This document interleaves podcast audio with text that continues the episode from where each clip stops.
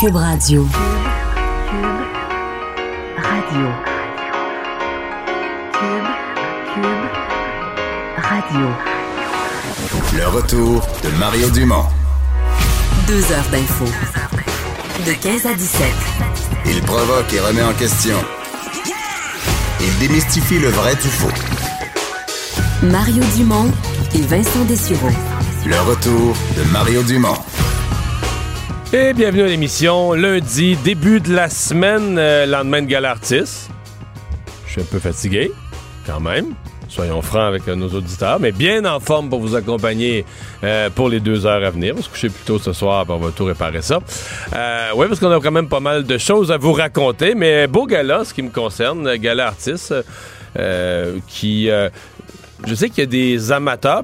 Moi, je déteste pas ça. Tu sais, des fois, les monologues un peu plus acidulés, euh, qui écorchent. euh, mais Jean-Philippe Dion, Marie-Pierre Morin, c'est pas leur style. C'est pas ce qu'ils essayent de faire. Ils font pas semblant de le faire non plus. Euh, Il y a un peu d'humour, mais c'est je pense que ce qu'ils, avaient annoncé hier, c'est ce qu'ils ont livré comme un gros party, Euh, comme si on était en famille dans un party en essayant euh, d'inclure et de faire participer les gens à la maison. Et c'est l'atmosphère qu'ils ont su euh, qu'ils ont su créer.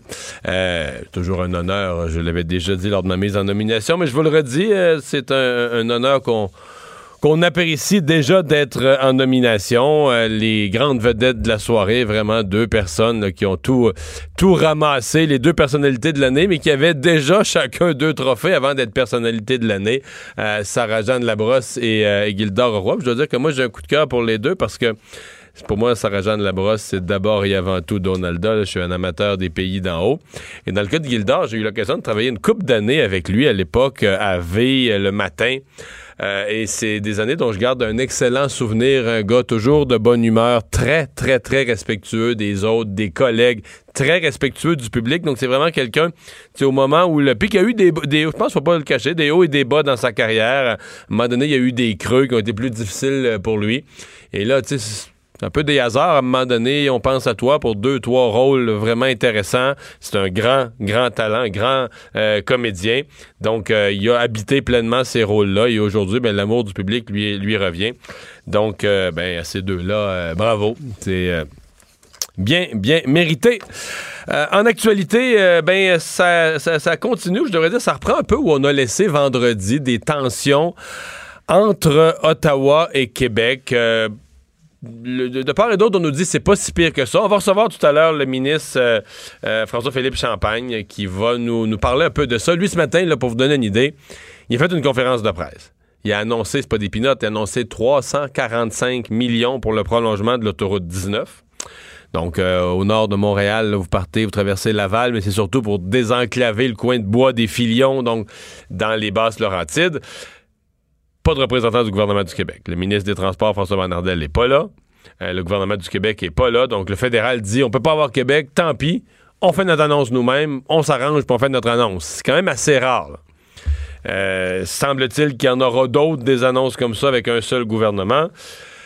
Euh, est-ce que c'est. En fait, la grande question, est-ce que c'est juste de la politique et de l'image ou est-ce que vraiment on pourrait. Ce matin, par exemple, le président de l'Union des municipalités à LCN m'a dit on est rendu au point où on. Est rendu au point où on pourrait craindre que ça retarde des projets, ou que ça nuise à la réalisation de projets d'infrastructure importants si les deux gouvernements se parlent plus, si les deux gouvernements sont sont, sont, boqués, chacun de leur côté.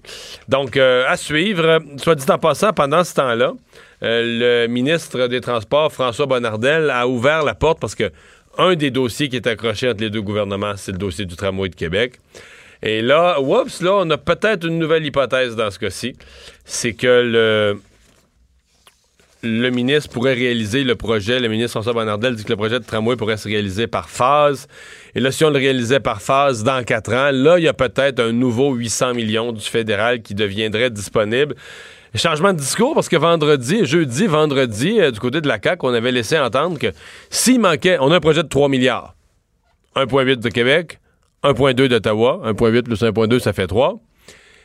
François Legault avait laissé entendre. Mais là, si on l'a pas, le 1,2 d'Ottawa, si on a juste 400 millions d'Ottawa, ben il manque 800 millions. Fait que le projet, on va le couper de 800 millions. Fait qu'il va falloir qu'on raccourcisse le tramway ou qu'on le rapetisse. Mais ce sera plus un projet de 3 euh, milliards, ça va être un projet de 2,2. Et là, c'est plus le discours. Aujourd'hui, euh, François Bonnardel ne parle plus de ça. Il dit on a une option. Si on attendait euh, si on attendait 4 ans on a, pour la phase finale, on pourrait avoir l'argent du fédéral à ce moment-là. Par contre, euh, on comprend qu'à ce moment-là, on utilise une enveloppe qui va devenir disponible dans quatre ans qu'on utilise pour Québec. Ça va en faire moins pour Montréal, ça va en faire moins pour les autres, ça va en faire moins pour Gatineau, et ça, ça reste à, ça reste à voir comment ça pourrait être accepté dans le reste du Québec. Je dis pas que les, les, gens d'ailleurs au Québec sont pas contre le projet de tramway, mais le fédéral place le gouvernement, le gouvernement du Québec dans cette position-là. Le fédéral dit, garde, moi je l'ai l'argent, je l'ai mis sur la table, mais pour l'avoir, l'argent, ça veut dire qu'il faut prendre, il faut prendre de l'argent adressé au Québec en général et tout orienté vers la ville de Québec pour une période de quelques années. Euh, c'est pas évident avec tous les besoins qu'il y a à Montréal, c'est pas évident que ce serait euh, si facilement accepté. Donc on va en parler dans quelques instants avec euh, François-Philippe Champagne de tout ça. Menace sur les réseaux sociaux. Écoutez, ça a été assez compliqué ce matin au cégep de Bécomo. Euh, confinement du cégep pendant une, période. Finalement, les mesures de confinement ont été levées euh, en début d'après-midi. Euh, il y a toujours, dit-on, un déploiement policier sur place. En tout cas, il y avait toujours un déploiement, policier en début d'après-midi. Périmètre de sécurité. bon, il n'y a rien eu, dans le sens qu'il il n'y a pas eu d'action, il n'y a pas eu d'armes retrouvées. Euh, c'est un individu de 42 ans qui a été arrêté parce qu'il avait proféré euh, des, menaces, des propos inquiétants à propos du cégep sur les réseaux sociaux. Donc, dès qu'on a lu ces propos-là, euh, c'est comme on dit, c'est beaucoup de dérangements, mais on n'a pas le choix.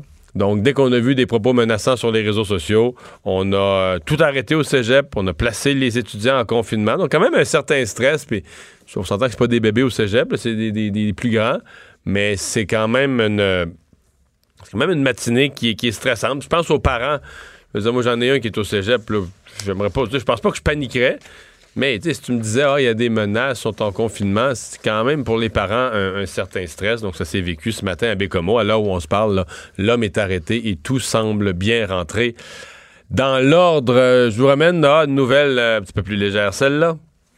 Vous allez vous souvenir du lot de 50 millions la semaine passée qu'on vous avait décrit. C'était drôle parce que on disait c'est un lot de 50 millions euh, réparti entre 20 gagnants.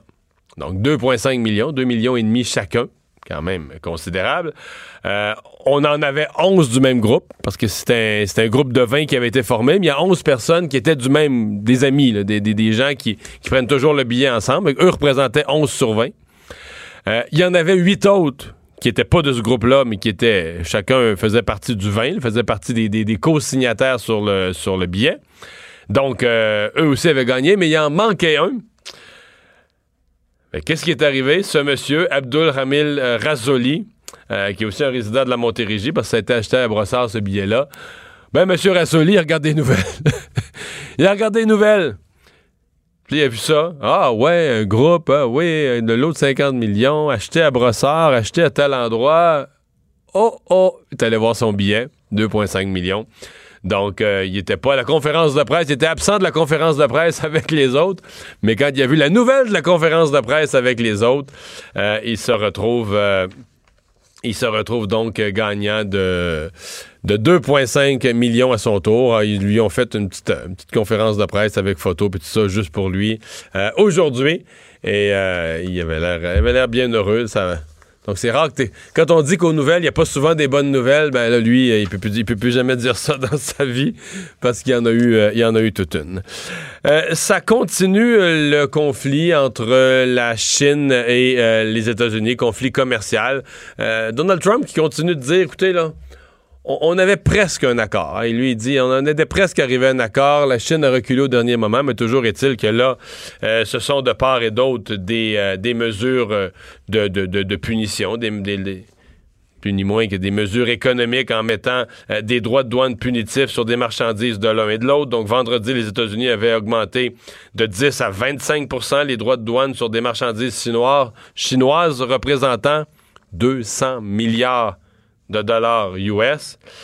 Mais là, aujourd'hui, euh, ça a été la réplique que les Chinois ont annoncé qu'ils allaient augmenter les droits de douane sur des produits américains représentant 60 milliards de dollars d'importation. Donc, vous comprenez, quand on met un droit de douane, on fait monter le prix. Donc, par exemple, en Chine, tu fais monter le prix de certains produits américains, ce qui fait que les Chinois vont peut-être être tentés d'acheter des produits locaux, des produits euh, européens ou des produits qui viennent d'ailleurs. Mais donc, le quand le produit américain est frappé d'une surtaxe, mais ben là, vous imaginez bien que le, le, produit américain devient moins compétitif sur le marché. C'est exactement ce que les, euh, les Américains font avec les Chinois aussi. Euh, il y a eu un impact sur les marchés boursiers. Remarquez que c'est moins pire que c'était. Le Nasdaq avait perdu un bon, euh, un certain point, le 700 quelques points, avait perdu presque aux alentours de 3 euh, au cours de la dernière heure, ça a monté un petit peu. Présentement, il perd 2,2% mais c'est quand même une mauvaise journée. En fait, si, on regarde le marché boursier au cours des cinq dernières journées, c'est pas compliqué. Ça marche vraiment avec la Chine. On était pessimiste avec la Chine. On avait perdu un 500 points. Euh, ça a remonté. À la fin de la semaine passée, Donald Trump a dit finalement, dans un message de fin d'après-midi, vendredi, a dit Ah, euh, finalement, on a des négociations cordiales. Ça va assez bien avec la Chine. Je sais pas si c'est juste ces propos-là. Mais on avait regagné en fin d'après-midi, en l'espace de pas beaucoup de temps, on avait regagné quasiment tous les points perdus. On, avait regagné 500 points. Mais là, aujourd'hui, avec les nouvelles euh, qui, sont, qui sont très négatives, on est en train de. C'est plutôt que d'arriver à un accord, on est en train de se taper à coups de mesures punitives, de droits de douane punitifs. Euh, c'est pas vu comme une bonne nouvelle euh, pour l'économie mondiale, pour l'avenir de l'économie mondiale. Donc, les marchés boursiers qui en souffrent et qui, qui tombent. Le NPD qui s'engage, c'est un engagement qu'ils ont pris aujourd'hui. Euh, bon, on, se demande toujours, euh, est-ce qu'ils auraient pris cet engagement s'ils étaient aux portes du pouvoir? Peut-être que oui. Hein, peut-être que oui. Il faut pas. Mais on le sait, c'est plus facile de prendre un engagement quand tu es un peu plus loin du pouvoir. Mais donc, un engagement à soumettre les géants du web au niveau euh, taxe aux mêmes règles que les autres. Donc, un nouveau gouvernement du NPD taxerait les géants du web, s'assurerait euh, de consulter les Québécois avant de signer une entente comme celle que Justin Trudeau a conclue avec Netflix. C'est Alexandre Boulris qui est le, maintenant, vous le savez, qui est le chef adjoint du NPD, qui est un peu le, grand porte, porte-voix du NPD euh, pour le Québec, donc qui a expliqué ça.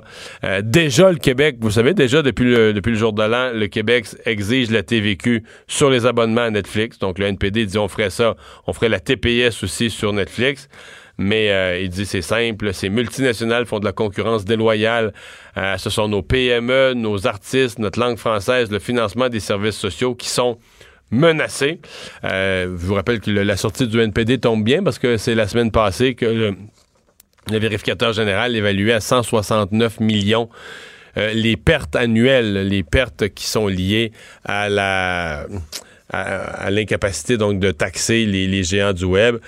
Euh, il y, a une logique complète à ce que fait le NPD. Je veux dire, parce que là, on, les gens, il y a des gens qui voient ça comme une nouvelle taxe, on a appelé ça une, taxe Netflix, etc. Mais, tu dans le fond, euh, si on le faisait dans un magasin, si on le faisait dans un dans le commerce de détail, si on disait on taxe on taxe le produit américain, lui, on le taxe pas. Mais le produit canadien qui, a été, fabriqué dans les cantons de l'Est à côté, on le taxe, on n'accepterait pas ça. Euh, mais là, vu que c'est des abonnements, ben, tout ça, on dirait qu'on prend pas pleinement euh, la mesure de tout ça. Euh, je vous dis tout de suite aussi euh, dans les nouvelles, euh, quatre, c'était un peu inquiétant, quatre meurtres en huit ou neuf jours. en fin de semaine, deux. Un au 10-30 à Brossard, en plein restaurant. Le Sophia, juste un endroit où je suis, je déjà allé. A plein de restaurants au 10-30. Celui-là est un restaurant italien, assez bon, assez apprécié. En tout cas, moi, quand je suis allé, c'était le vendredi soir, le samedi soir, c'est pas compliqué au 10-30, tout est plein de monde. visiblement, ce restaurant-là était plein de monde. Un individu gagoulé rentre, puis euh, tire quelqu'un à bout portant dans la tête, en plein milieu de la foule. Euh, la semaine d'avant, ça avait été quelqu'un, bon, associé, son nom évidemment associé à la mafia, mais au Sheraton, ça aussi, le Sheraton à Laval, c'était un centre de congrès, à peu près pas de partis politiques qui n'ont pas fait un congrès là, des syndicats, toutes les, les grandes compagnies, toutes les grandes organisations qui font des assemblées, des congrès, euh, peuvent aller faire là. Euh, lors de la première communion de son enfant, euh, on a vidé deux chargeurs sur l'individu. Donc on est on est à craindre certainement que une balle perdue, n'importe quoi, tu après ça, il y en a eu d'autres dans des quartiers résidentiels, comme cette nuit, hier soir, là, à Terrebonne, dans un quartier carrément résidentiel. Donc, la police de Laval qui a dit on laisse pas faire ça, mais j'ai l'impression qu'un peu tout le monde était interpellé, le des corps policiers, la Sûreté du Québec, le ministre de la Sécurité publique, pour dire euh, ça m'a rappelé, euh, ça m'a rappelé il y a 20 quelques années quand le petit Daniel Desnoyers, un jeune de 11 ans, se promenait dans l'est de Montréal, passe à côté, passe sur la rue, là, en face d'un- Jeep, et puis il y avait une bombe dedans. le- on, voulait assassiner l'occupant du Jeep, mais les morceaux, ça a tellement explosé, les morceaux sont allés frapper le petit gars, puis il est mort. Fait que euh, à partir de là, la politique s'en était mêlée pour dire là, ça n'a plus d'allure. Le crime organisé, c'est une chose qui se font leur règlement de compte entre eux, mais quand on met à risque la sécurité du public, là, ça doit cesser. Et c'est un peu ce qu'on vit présentement.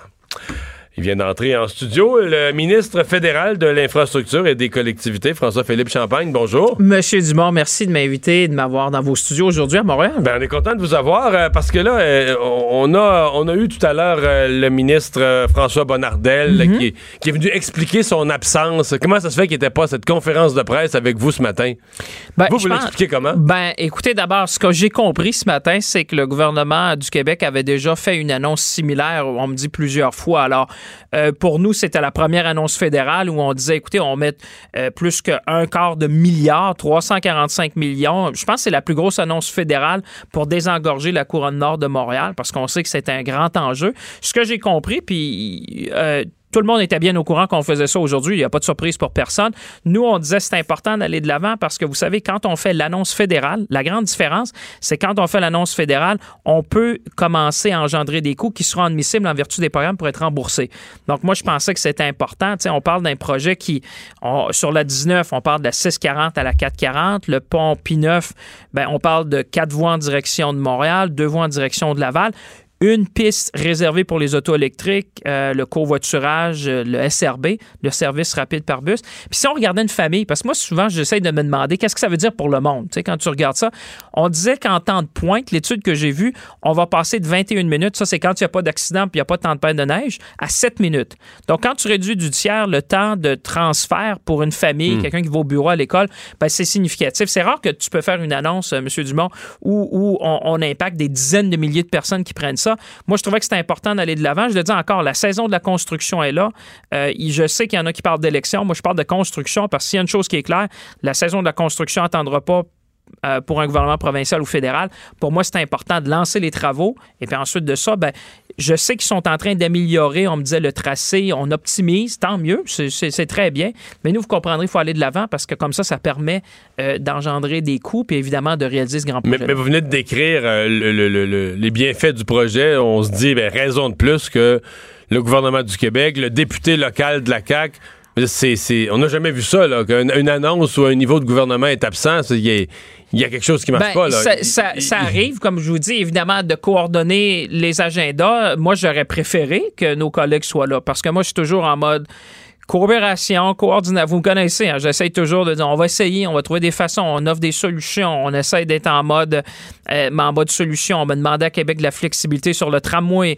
Euh, on me disait faites quelque chose sur le. Ben, tu sais, je- j'essaye, mais il vient un moment donné, vous comprenez, M. Dubois, moi, il faut que j'avance parce qu'avec 4700 projets euh, dans mon agenda, moi, je regarde, je dis écoutez, on est capable de l'annoncer. Ça fait longtemps que le monde attend. Allons-y. Puis si ça peut commencer cet été, tant mieux. Mais euh, est-ce que vous avez, par exemple, euh, pour les projets qui s'en viennent, est-ce que vous avez une coordination avec le, le, Ben, le ministre Bonardel, le ministre des Transports? ça. On fait toujours ça. C'est vous, vous le savez, hein, il y a des échanges. Les cabinets se parlent. Les cabinets se parlent euh, sur cette annonce-là. Puis moi, je le respecte. Nos collègues nous disent écoutez, nous, on se sent moins à l'aise d'être là. On, on pense qu'on l'a déjà annoncé. Moi, je respecte ça, mais je dis que d'un autre côté, nous, c'est quand même important de dire écoutez, quand tu mets 345 millions dans un projet, c'est important. Puis si ça peut créer un catalyste pour le faire commencer plus vite, ben tant mieux. C'est ça que je dis aux collègues de Québec. Je respecte qu'ils préféraient ne pas être là ce matin, mais il y a plein d'autres annonces qui s'en viennent à Montréal. Mais ils vont-ils être là?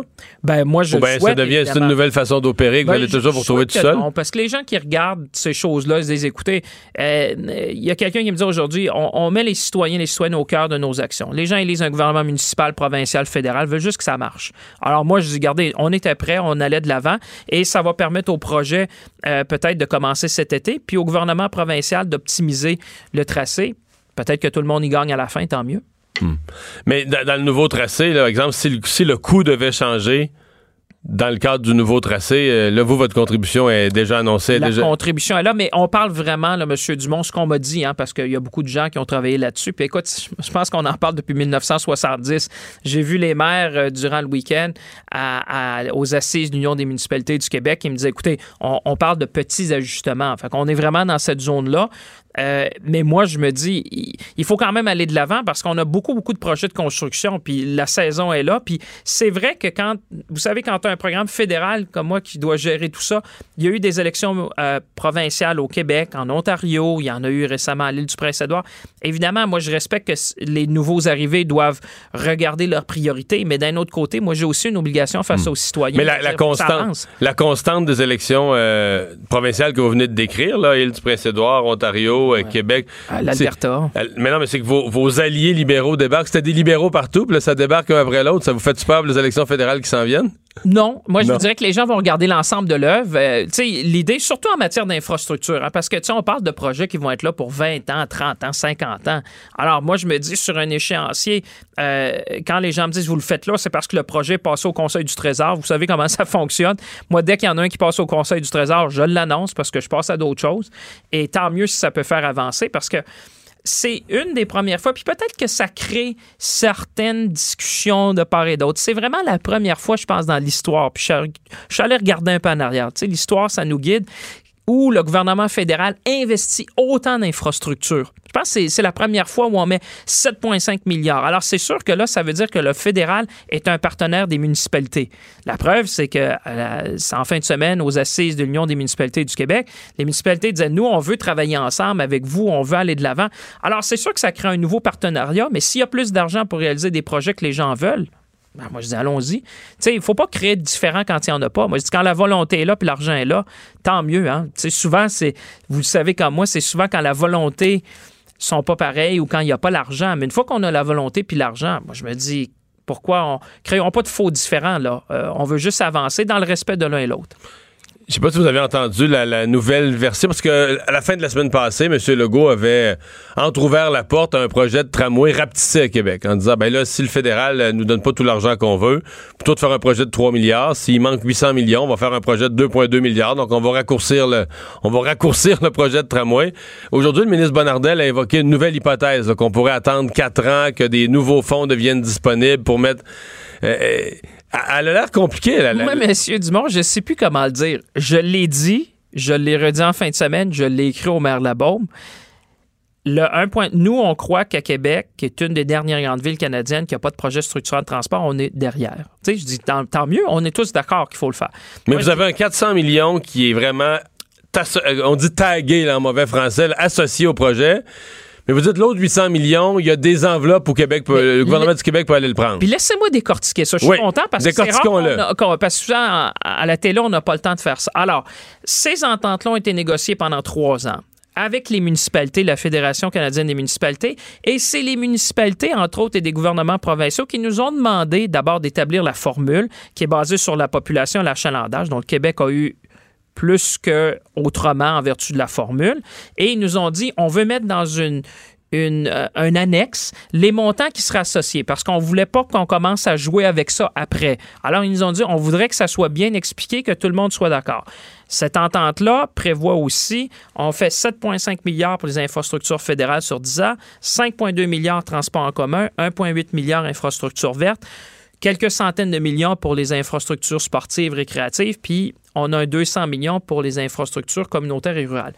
Je reviens à mon exemple du... Ça, les montants que vous venez de dire, c'est pour le Canada? le Québec. Pour le Québec, Québec. seulement. C'est juste la part du Québec, ça, OK. Et comme dans différentes provinces canadiennes, vous savez, au Québec, on a peut-être, je ne sais pas par cœur, 7-8 régies de transport, mais vous avez des provinces comme au Nouveau-Brunswick, vous en avez peut-être une ou deux, puis vous avez des provinces où vous en avez même pas, l'île du Prince-Édouard.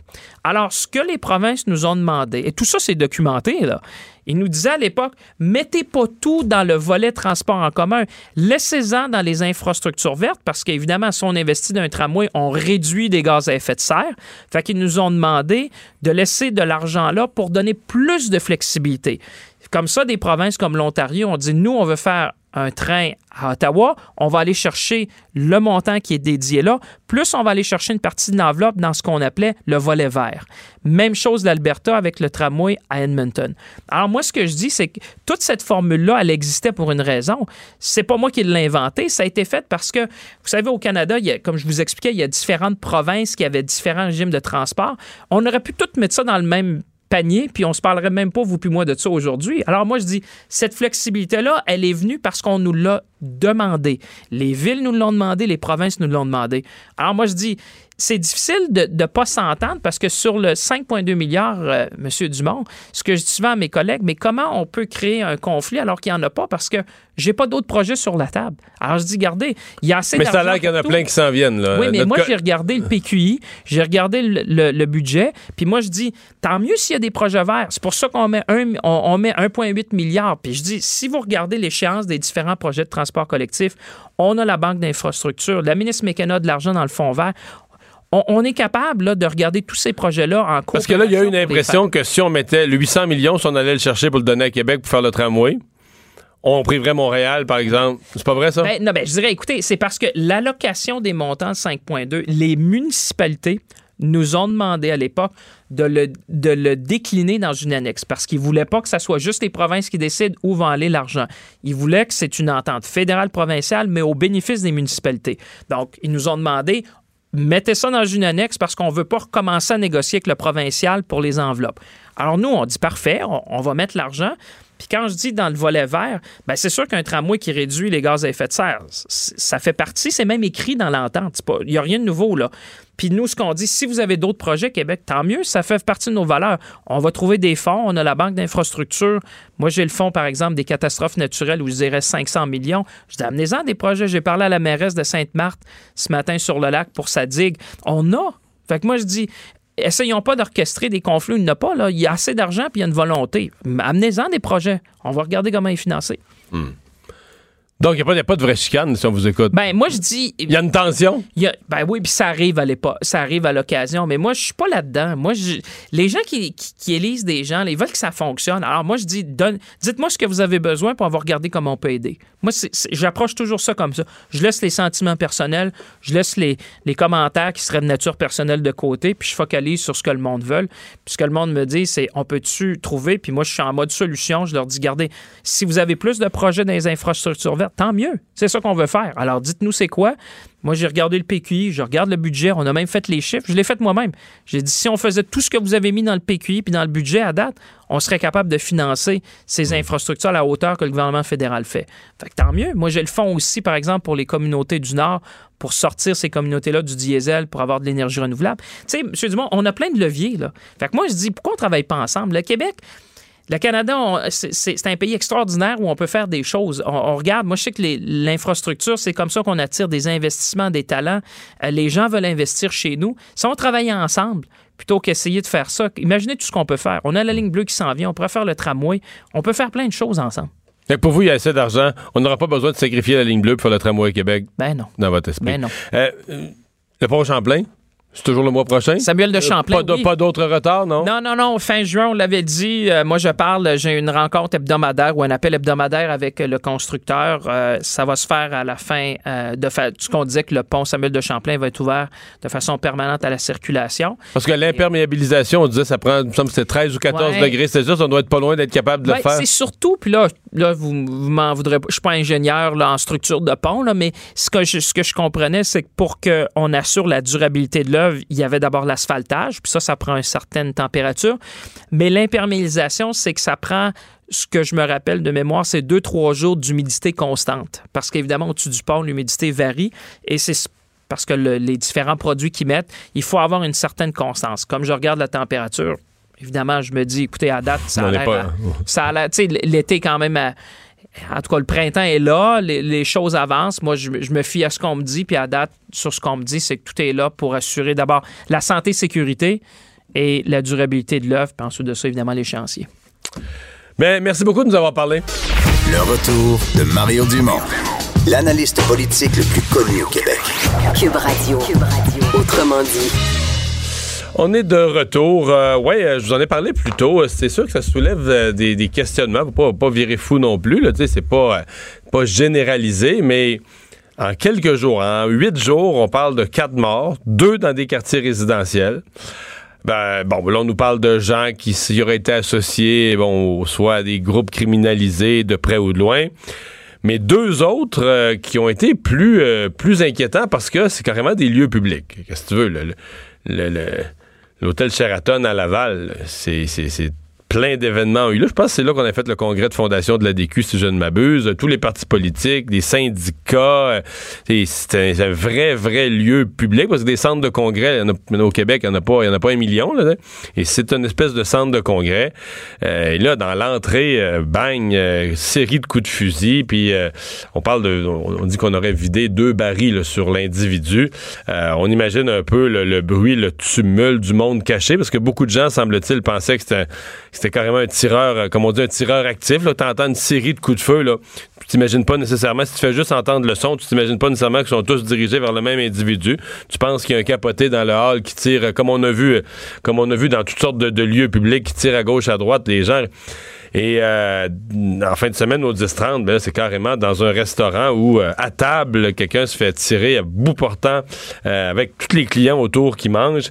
Euh, la police de Laval a déjà dit ce matin que euh, il partait, il, en guerre là, contre le crime organisé, ne voulait plus vivre semblable événement, c'était allé trop loin.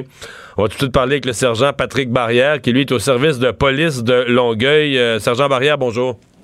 Bonjour, M. Dumont. Euh, Parlez-nous un peu, là, quelques commentaires sur cet événement assez inusité là, au 10-30 vendredi soir. En fait, pour l'instant, euh, je veux rassurer les gens, là, il n'y a aucune information de notre côté euh, dans l'enquête qui progresse euh, quand même très bien, qui permet de relier ce dossier-là au crime organisé directement. Donc, c'est la raison pour laquelle, au moment où on se parle, on est toujours détenteur de l'enquête. Euh, par contre, bien entendu, on est en étroite constante euh, communication avec la Sûreté du Québec et si jamais il y a des éléments qui reliaient ce meurtre au crime organisé, les décisions euh, seraient prises à ce moment-là pour regarder avec la Sûreté du Québec. Mais c'est quand même inquiétant dans le sens que l'in- l'individu, on a l'impression qu'on a affaire à un certain pro quand même. Il rentre de sang-froid dans une foule. Bing bang est organisé pour disparaître rapidement, pour disparaître dans la nature rapidement. Ça vous dit-tu que c'est un pro, ça? En fait, c'est certain que des événements comme ça, c'est pas des événements euh, qu'on souhaite sur le territoire. Par contre, ce que je veux rappeler également, c'est que sur le territoire de l'agglomération de Longueuil, avec une population de plus de 425 000 personnes, euh, le dernier meurtre euh, remontait à 2017. On ne minimise pas, bien entendu, ce qui est arrivé euh, vendredi Mais, mais dernier. on est à moins d'un par année. Là. Effectivement, ça fait près de deux ans qu'il n'y avait pas eu d'événement de la sorte. Un, c'est un taux, on en convient tous. Par contre, le fait qu'au moment où on se parle, il n'y a pas d'élément qui le relie au crime organisé, euh, c'est certain quand c'est dans un endroit public, comme vous l'avez très bien expliqué, euh, ça crée l'émoi, tout ça. Par contre, c'est une personne qui était visée, ce n'était pas un tireur actif. Et euh, donc, c'est ça. L'événement pour l'instant demeure un événement qui est extrêmement isolé. Euh, rien qui vous permette de lier au crime organisé, je veux dire, euh, en tout cas, je, je- je vais le dire à ma façon, mais l'individu avait visiblement un ou des ennemis, là. Ben en fait, euh, en fait, euh, c'est certain que lorsque lorsqu'un événement comme Ben. ça survient, euh, on peut un peu effectivement en déduire. votre déduction est pas mauvaise. Ouais. Puis quand vous parliez tantôt justement du crime organisé, de, de, de ce que Laval a, a- a mentionné, c'est certain que on est également sur la même ligne de pensée. Là. Tous les corps de police, il n'y a pas un corps de police qui va accepter que ce genre de choses-là se produisent sur son territoire. Et sur le terrain, concrètement, on est déjà très actif depuis plusieurs années, très proactif, que ça soit euh, présence euh, dans le secteur. En fait, au niveau, si on parle au niveau juste du 10-30, il y a deux policiers qui sont attitrés à temps plein au 10-30. On a une brigade d'intervention multidisciplinaire. On a notre équipe euh, d'Alimba qui est accès à l'alcool. En fait, eux font la tournée des établissements Ouais. licenciés. Ben, vous, vous me corrigerez, mais outre, l'événement de vendredi, on avait l'impression que c'était plus tranquille parce qu'il y a une période où il y avait, euh, il y avait du brasse camarade ou du grabuge de temps en temps au 10-30 les soirs de fin de semaine, hein? c'est certain qu'on relâchera jamais la pression, peu importe l'endroit où la criminalité semble s'accentuer, on va être présent. Si on est capable de la détecter en amont, on a nos services de prévention, on a notre renseignement, on a, beaucoup, beaucoup d'outils qui nous permettent d'intervenir rapidement. Et comme vous le dites si bien, effectivement, euh, les gens sur le terrain voient la police de Longueuil, voient euh, beaucoup, beaucoup d'intervenants, que ce soit les commerçants, que ce soit les clients, nous voient, on est présent et on va continuer à être présent et on va continuer à accentuer la pression pour s'assurer qu'il n'y a pas de groupe criminalisé qui s'installe, qui s'imprègne. C'est notre territoire, c'est le territoire des gens et les gens doivent vivre en sécurité. Et je vous rappelle encore que le dernier meurtre remonte à 2017 et je veux rassurer la population, c'est certain qu'un événement comme ça n'est pas un événement rassurant, bien entendu. Mais par contre, je vous le dis, on est là et on ne diminuera pas la pression. Dernière question, juste pour revenir sur l'événement. À combien va. Comment vous qualifieriez l'état de panique qui s'est produit euh, quand parce que là bon on peut imaginer que les services d'urgence ont été appelés assez euh, rapidement euh, police ambulance mais on raconte j'ai vu des descriptifs de gens qui ont vécu qui disaient que ça les gens savaient pas trop ce qui se passait ça s'était couché à terre en dessous des tables. Comment vous décririez la, la nervosité qu'a créé l'événement vendredi soir? Ben, en fait, c'est certain qu'un événement comme ça crée, en, guillemets, un mouvement de panique. Euh, vous avez fait un parallèle tantôt avec un autre événement qui était survenu euh, sur un autre territoire. Euh, je vous dirais, dans l'événement où on parle, on parle pas de quelqu'un qui a déchargé deux armes deux, ou deux chargeurs. Là, on parle d'un seul coup de feu qui a été tiré. c'est certain que ça, ça crée quand même de l'émoi. Par contre, comme je vous le mentionnais tantôt, la personne semble avoir été ciblée et donc c'est effectivement, c'est quelque chose qu'on ne souhaite pas jamais euh, vivre. Est-ce que euh, l'établissement était rouvert? Est-ce que l'établissement était rouvert au public euh, samedi soir, dimanche, dans les jours suivants?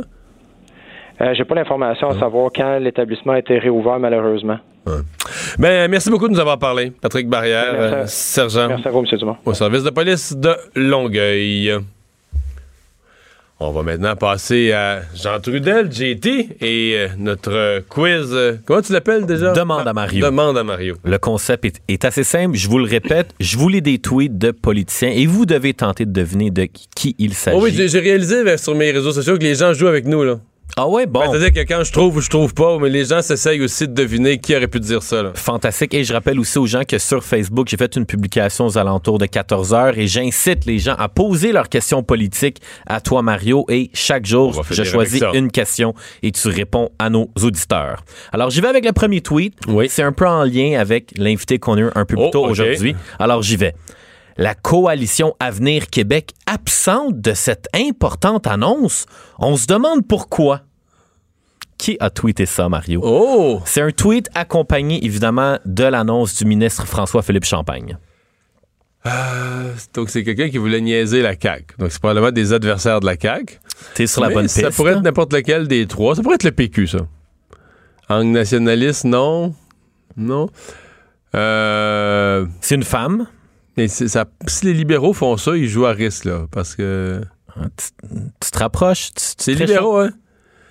Bon, à mon avis, euh, qui ça pourrait être? Une femme au Parti libéral qui aurait dit ça, donc filet baveuse un petit peu. Euh, Marois Risky? Non. Non.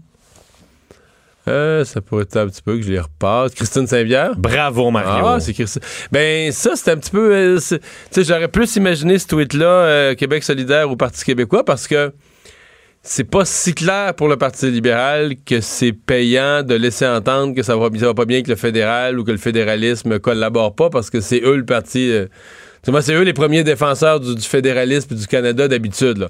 Peut-être qu'ils veulent niaiser la CAQ, comme le dire ça va mal vos affaires avec Trudeau, mais tu j'aurais pensé. C'est un tweet qui aurait été plus naturel, mettons, pour quelqu'un qui est souverainiste, de dire Ah, toi, le go, t'étais souverainiste avant, à ce temps, t'es rendu fédéraliste, mais regarde, ça va bien avec ton Canada. ça, ça, ça plus comme ça. Bon, peut-être que je réfléchis trop. Bref, un dossier à suivre. Bon, dans un autre registre, tweet numéro 2 la diminution du seuil d'immigration à 40 000 est une décision anti-économique.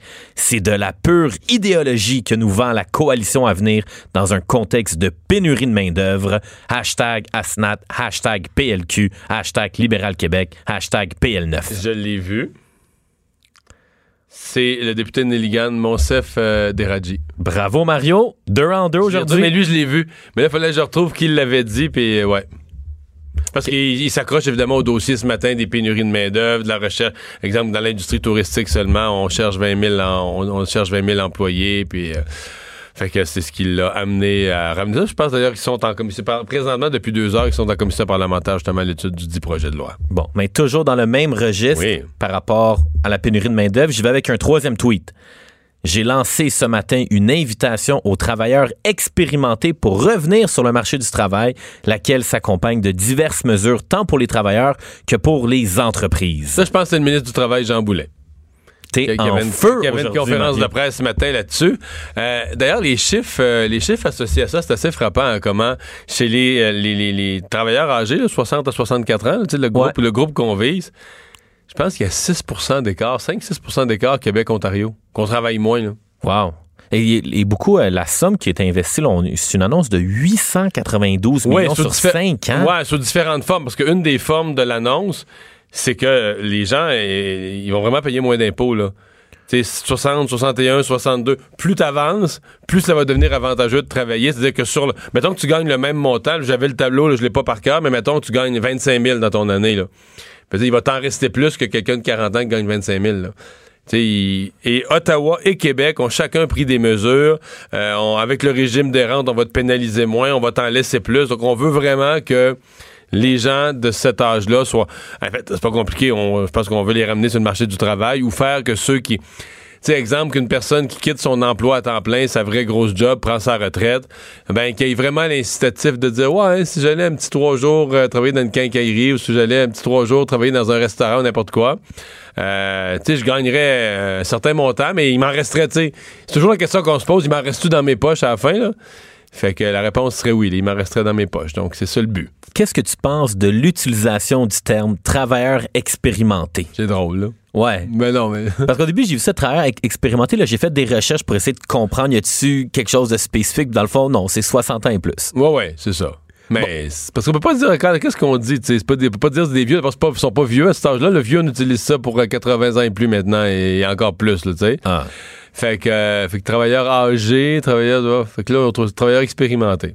Bon. Qui, qui, est un beau terme de communication parce que dans les faits, ça s'applique pas tant que ça parce qu'il y en a beaucoup de travailleurs expérimentés. Il y en a qui restent dans leur domaine, mais il y en a beaucoup qui repartent dans d'autres exemples. Ils ont travaillé dans la construction, puis ils vont travailler dans un magasin de matériaux.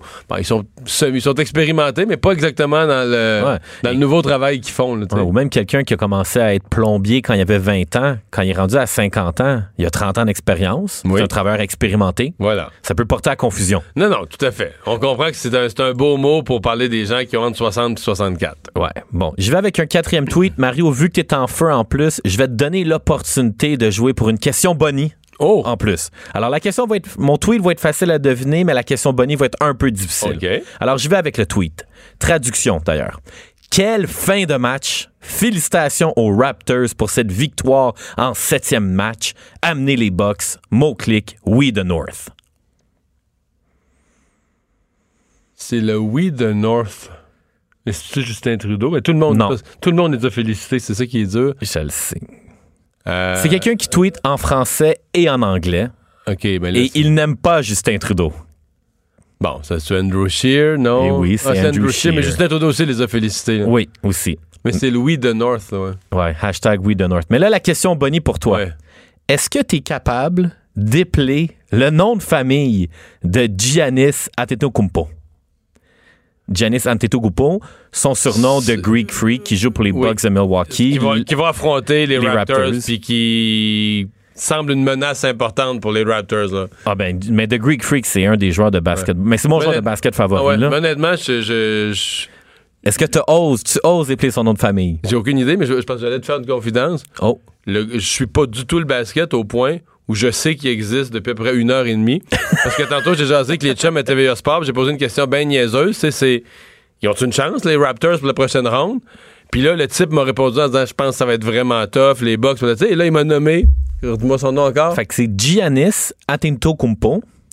Kumpo. Ouais. Mais ça fait pas tellement grec comme nom, ça? Ouais, c'est grec. Son, son surnom, c'est. A-T-I-N-T-O-K-U-M-P-O, non, je sais pas. C'est A-N-T-E-T-O-K-O-U-N-M-P-O. Ouais Beaucoup de voyelles. Payant Scrabble son jeu avec des noms propres. Non, c'est pas payant les voyelles, le Scrabble. Ça prend des Z, puis des Q, puis des K.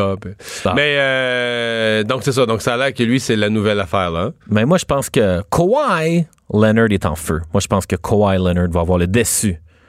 Mais, euh, ce qu'on a vécu hier soir, moi, j'ai revu les images je te dirais, là, tu sais, des moments, c'est un moment de sport, c'est une fois par décennie. C'est le top du sport. Je veux dire, le ballon, pour les gens qui l'ont pas vu, euh, allez voir ça.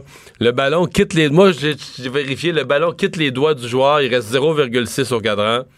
Ballon part des airs, rebondit quatre fois sur l'anneau. Et en fait, faut souligner aussi par rapport à cette scène-là, le photographe de Sun Media, qui je pense qu'il travaille principalement pour le Toronto Sun, Stan Behall il y a une photo aussi là, qui est vraiment virale, là, où est-ce qu'on voit le ballon sur le, le, rebord du panier. On voit tous les joueurs des, des Raptors. Euh, Avec les yeux euh, sortis de la tête. Qui... ouais, alors très belle photo de Stan Behal. Mais Mario, si t'es pas. T'as-tu déjà assisté à un match de la NBA en direct? Non. Ah, il faut que tu ailles voir un match ah de basketball dans ta vie. Très important d'être assis dans les cinq premières rangées du terrain. Tu vas être assis beau au basketball pour voir l'effet de grandeur des joueurs. On dirait que le basket, j'ai de la misère un petit peu. Va voir un match une fois dans ta vie, je tu ça. Je retiens ça. Bon, la question du public, là. Question du public, ça vient d'un autre top fan Cube Radio. Il s'agit de euh, Carole Parent. Mario, pourquoi est-ce si difficile de destituer un ministre? De destituer un ministre? Ouais. En fait, c'est plus que difficile, c'est impossible. Ah. on n'a pas ça au Québec euh, ou au Canada, des processus de destitution. Donc, le seul qui peut destituer un ministre, euh, c'est le premier ministre qui le dégomme. donc, en tant que citoyen, une fois que les votes sont rentrés, une fois que euh, la. C'est-à-dire que euh, il pourrait y avoir, dans certains pays, tu peux pas destituer un ministre, tu peux destituer un député.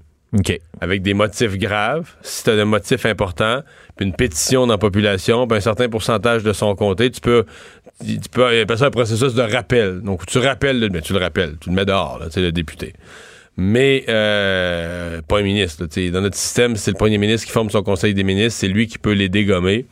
Fait que, à moins de, bon, il y a certaines affaires, s'il y a un dossier criminel, qui, s'il y a des charges criminelles contre lui, tout ça, là, il va sauter par le, il va sauter comme député, comme ministre par les règles du système. Mais sinon, le, premier ministre, c'est le seul que. Maintenant, est-ce que c'est difficile de dégommer un ministre? Euh, pour le premier ministre, c'est pas vraiment difficile. On l'a vu dans des remaniements ministériels à plusieurs reprises. Facile. Mais quand un ministre fait pas l'affaire, regarde la euh, un exemple récent, la ministre de l'Environnement, qui a eu beaucoup de difficultés, oui. qui, a difficulté à répondre aux questions des journalistes. On est revenu de Noël, puis un après-midi, je pense c'est le mardi après-midi au retour de Noël, François Legault convoque la presse, bing bang, changement, nouveau ministre de l'Environnement, Benoît Charette, Mme Chassé puis là, puis fini. Merci, bonsoir. Fait que c'est pas c'est pas possible pour le public de destituer un ministre parce que en bout de ligne le public euh, au bout de quatre ans peut destituer le gouvernement au complet. C'est les bateaux aux élections si les ministres sont pas bons. Mais euh, pour le premier ministre destituer un ministre, c'est pas c'est pas difficile. C'est pas le fun parce que veux dire tu fais une personne déçue puis ça fait une personne qui rentre dans le caucus puis qui va chialer un peu puis qui va se trouver toujours maltraité. Ça vient avec des problèmes, mais quand t'es c'est me donner le seul cas où c'est difficile. OK. C'est exemple si t'es minoritaire mettons comme euh, comme Jean Charest, quand moi j'avais été formé l'opposition officielle en 2007, Jean Charest avait quatre sièges de plus. Là, là faut que tu sois. je veux dire, t'étais à deux sièges, deux, trois sièges de perdre le pouvoir, là, tu sais. Hmm. Là, faut que tu sois fin avec tout le monde. Là, dégommer un ministre, c'est plus compliqué, là, parce que si, mettons que tu le dégommes puis il démissionne, puis après tu perds l'élection partielle, tu sais, là, là, tu joues sur une marge. Mais comme mettons François Legault présentement, qui a 75 sièges, qui est majoritaire en masse, même si le ministre est frustré, tout ça, s'il démissionne, ben tant pis. C'est pas grave. C'est pas grave. lui a vraiment de la marge de manœuvre. Lui a vraiment le gros bout du bâton. Quand tu un premier ministre qui est vraiment minoritaire par une coupe de sièges, là, il est comme un petit peu plus dans ses petits souliers. Bon, alors j'espère que Madame Parent, vous êtes satisfaite des réponses de Mario. Merci, JT. Fait un plaisir. Le retour de Mario Dumont, le seul ancien politicien qui ne vous sortira jamais de cassette. Mario Dumont et Vincent Dessureau. Jusqu'à 17. Cube Radio. Le buzz. Avec Élise Jeté. Bonjour Élise. Bonjour Mario. Alors dans ton buzz d'aujourd'hui, tu nous parles des dangers des applications de rencontres. Oui, euh, le drapeau rouge est levé hein, sur, euh, les, pour les applications de rencontres. C'est le centre CyberAide qui met en garde les gens euh, qui sont à la recherche d'un partenaire sur Tinder, Bumble et ces autres applications-là parce que ils disent que comme sur n'importe quel autre réseau social, on ne peut pas déterminer pour pour sûr, c'est qui l'autre personne à qui on, est en train de parler. Fait que ça se peut que ça soit n'importe qui. Ça se peut que ça soit Avec un une homme. fausse photo. Une ben- fausse photo, ça se peut que ça soit même pas la, la personne du bon sexe. Hein. Ça peut, ça se peut que ça soit quelqu'un qui veuille euh, de l'argent, euh, qui veuille aussi euh, des- faire des agressions ou que c'est, ça, ça peut être viré très dangereux. Fait qu'il y a plusieurs euh, plusieurs conseils qui nous sont donnés. Premièrement, euh, on suggère de parler au téléphone avec la personne qu'on va rencontrer au lieu de seulement euh, clavarder avec euh, la dite personne. Donc, d'entendre une voix. D'entendre une voix, fait que si t'entends la voix, déjà là, ça peut t'amener quelques indices sur l'identité de la personne avec qui tu parles. Sinon, Skype ou FaceTime, ça peut être aussi une bonne façon de communiquer pour les Hmm. Mais moi, le conseil que j'ai toujours vu, mais il est peut-être, il- tu l'as peut-être dans ta liste, mais c'est la première rencontre dans un lieu public. Oui. Ça, ça, reste- ça, c'est, universel. là. Oui, j'y arrivais. Puis il disait aussi de pas y aller trop tard. Hein. Euh, si euh, on fait une rencontre, euh, une première rencontre avec une personne, parce même si c'est un endroit public, si c'est dans un bar à minuit, il y a peut-être moins de chances que ça se passe de la bonne façon. Fait qu'on nous dit dans un endroit public, donc éviter d'aller directement chez la personne. Puis euh, on privilégie un une heure plus plus tôt durant la soirée, peut-être un 5 à 7, pourquoi pas, pour rencontrer la personne. Et aussi si ça C'est parce que des fois, sur Tinder, là, tu me corrigeras, Ouais. mais ça, ça presse. Là. Ça presse. Qu'est-ce Non. que tu veux dire, Mario? Qu'est-ce que tu veux insinuer? Mais ces affaires se font vite, là, je veux dire. Ben oui, c'est ça. Ben, on nous dit d'ailleurs que si c'est trop facile, si ça a l'air trop facile puis trop expéditif, faut se poser des questions.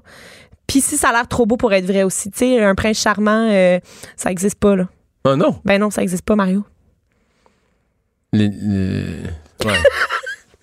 Tu sais pas, là. Tu peux pas partir de cette idée-là. Mais là. non, mais c'est parce que si là la personne a l'air trop parfaite, Ouais, je comprends. puis que louche. du premier coup, c'est sûr que c'est louche là, Mario, tu peux Mais pas, pas te- dire que ça existe pas. ça ex- Faut dire c'est suspect, C'est louche, faut, Faut poser plus de questions, Voilà. Bon. faut investiguer. Mais ça peut être vrai. Ça- oui, Faut quand même rêver un peu, là. rêvons. Bon. Euh, encore un projet pas possible pour Jeff Bezos. Hey, il est complètement viré coucou là. Euh, il veut envoyer 1000 milliards d'humains dans des colonies spatiales. Quoi ça, 1000 milliards d'humains? 1000 milliards d'humains. Il- il- lui, il veut fabriquer des colonies qui vont s'en aller dans le dans l'espace. Jeff Bezos d'Amazon, là? Oui, oui, le fondateur d'Amazon, il a dévoilé euh, récemment un atterrisseur lunaire géant qui est baptisé le Blue Moon. hein. Ça, ça a fait pas mal les mais qu'est-ce qu'on va faire avec 1000 milliards? On est 8 Mais milliards là, d'humains, il là. veut puis- construire des vaisseaux géants qui vont être capables de recréer des conditions de vie idéales pour l'homme. Et il veut réussir à peupler ces euh, vaisseaux-là par 1000 milliards d'humains et euh, les envoyer dans l'espace. Puis ça flotterait un peu pour euh, procurer à l'homme tout ce dont il a besoin pour vivre, mais dans des espèces de capsules. Et là, les colonies s'appelleraient... C'est très science-fiction, hein? Je sais pas si t'as. Pas à peu près. Euh, les colonies s'appelleraient O'Neill et ce serait équipé de zones agricoles, de transports en commun, de montagnes, de villes, euh, mais ça serait des capsules en orbite dans, tout- dans tous les cas. Et il voudrait peut-être aussi, à travers ça, choisir des villes historiques de la Terre et les reproduire dans l'espace euh, pour euh, justement que tu, tu puisses décider d'aller vivre à, mettons, New York, mais la version colonie de l'espace. Hmm. Ça t'intéresse-tu? Non, je m'inquiète surtout parce que quand on achète sur Amazon, on encourage ça. là. c'est ça. Et Dieu sait que tout le monde est tout le monde achète sur Amazon aujourd'hui là.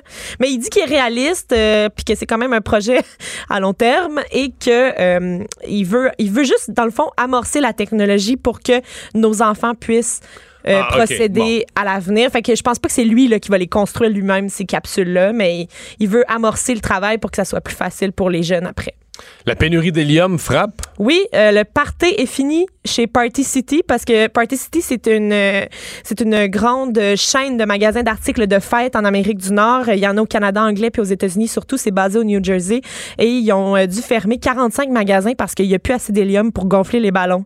C'est assez triste hein quand Mais même. c'est rare, l'hélium. C'est rare l'hélium. Mais tu sais que les ballons, à les ballons à l'hélium, là, c'est contesté au bout, là. Oui, absolument parce de tout que point de vue, là, parce que l'hélium est en rareté sur la Terre, puis il s'en va dans l'espace. Oui. Quand le ballon pète, n'importe quoi, l'hélium est perdu, sort à cause parce que c'est un gaz léger, il sort de la stratosphère. exact. Et le, le- le- le petit bout de caoutchouc tombe dans la mer, puis euh, pollue, puis euh, empoisonne les baleines, puis tout ce que tu veux. Puis, Oui, et le gaz, en fait, l'hélium, c'est pas un gaz renouvelable, fait que ça c'est le premier problème. Puis le deuxième problème, c'est qu'il est utilisé pour des affaires vraiment plus intelligentes que euh, nous faire parler aigu puis euh, gonfler nos ballons de fête, là, parce que euh, on s'en sert, ça joue- joue un rôle majeur pour l'imagerie médicale, la fabrication euh, de téléphones intelligents puis l'exploration spatiale, notamment pour ne nommer que ceux-là. Et ça fait depuis 2012 qu'on est en pénurie d'hélium sur la Terre, donc c'est l'heure est grave, puis il faudrait peut-être arrêter de gonfler nos ballons avec ça. Mais c'est beau quand même. Ben, c'est magnifique, mais, tu sais, des fois, il y a des belles choses qu'il faut sacrifier Il pour faudrait le monde. récupérer l'hélium. Tu sais, tu fais la fête d'enfants, tout ça, puis là, à la fin de la soirée, tu remets l'hélium dans le bonbon. Oui, c'est ça. On pourrait. Je sais pas si c'est faisable. euh, faudrait trouver la machine exacte pour que ça, tu sais, la machine Ouais. précise pour faire fonctionner ton, ton concept. Mais, gars, je dis pas non. Mais là, donc, c'est le début de la fin pour l'hélium. C'est le début de la fin. Fait que moi, je suggère à tout le monde d'arrêter de gonfler des ballons avec ça. Mais ici, on avait notre, On en a, on avait notre 200, là. je sais. Puis j'en ai eu à ma fête pour mes 30 ans euh, récemment aussi. Bon. Yeah. Ouais. Euh, du nouveau pour Jean Leloup? On Oui. a vu ça? Jean Leloup, euh, il, il a fait une belle surprise à ses admirateurs ce matin parce que il a annoncé son neuvième album en carrière qui va sortir le 24 mai. Donc, normalement, quand un artiste annonce son prochain album, tu sais, c'est pour dans 3-4 mois, mais là, il l'a annoncé pour dans quelques semaines à peine et ça va s'intituler étrange, l'étrange pays et il a euh, envoyé dans euh, les internets deux nouvelles chansons ce matin.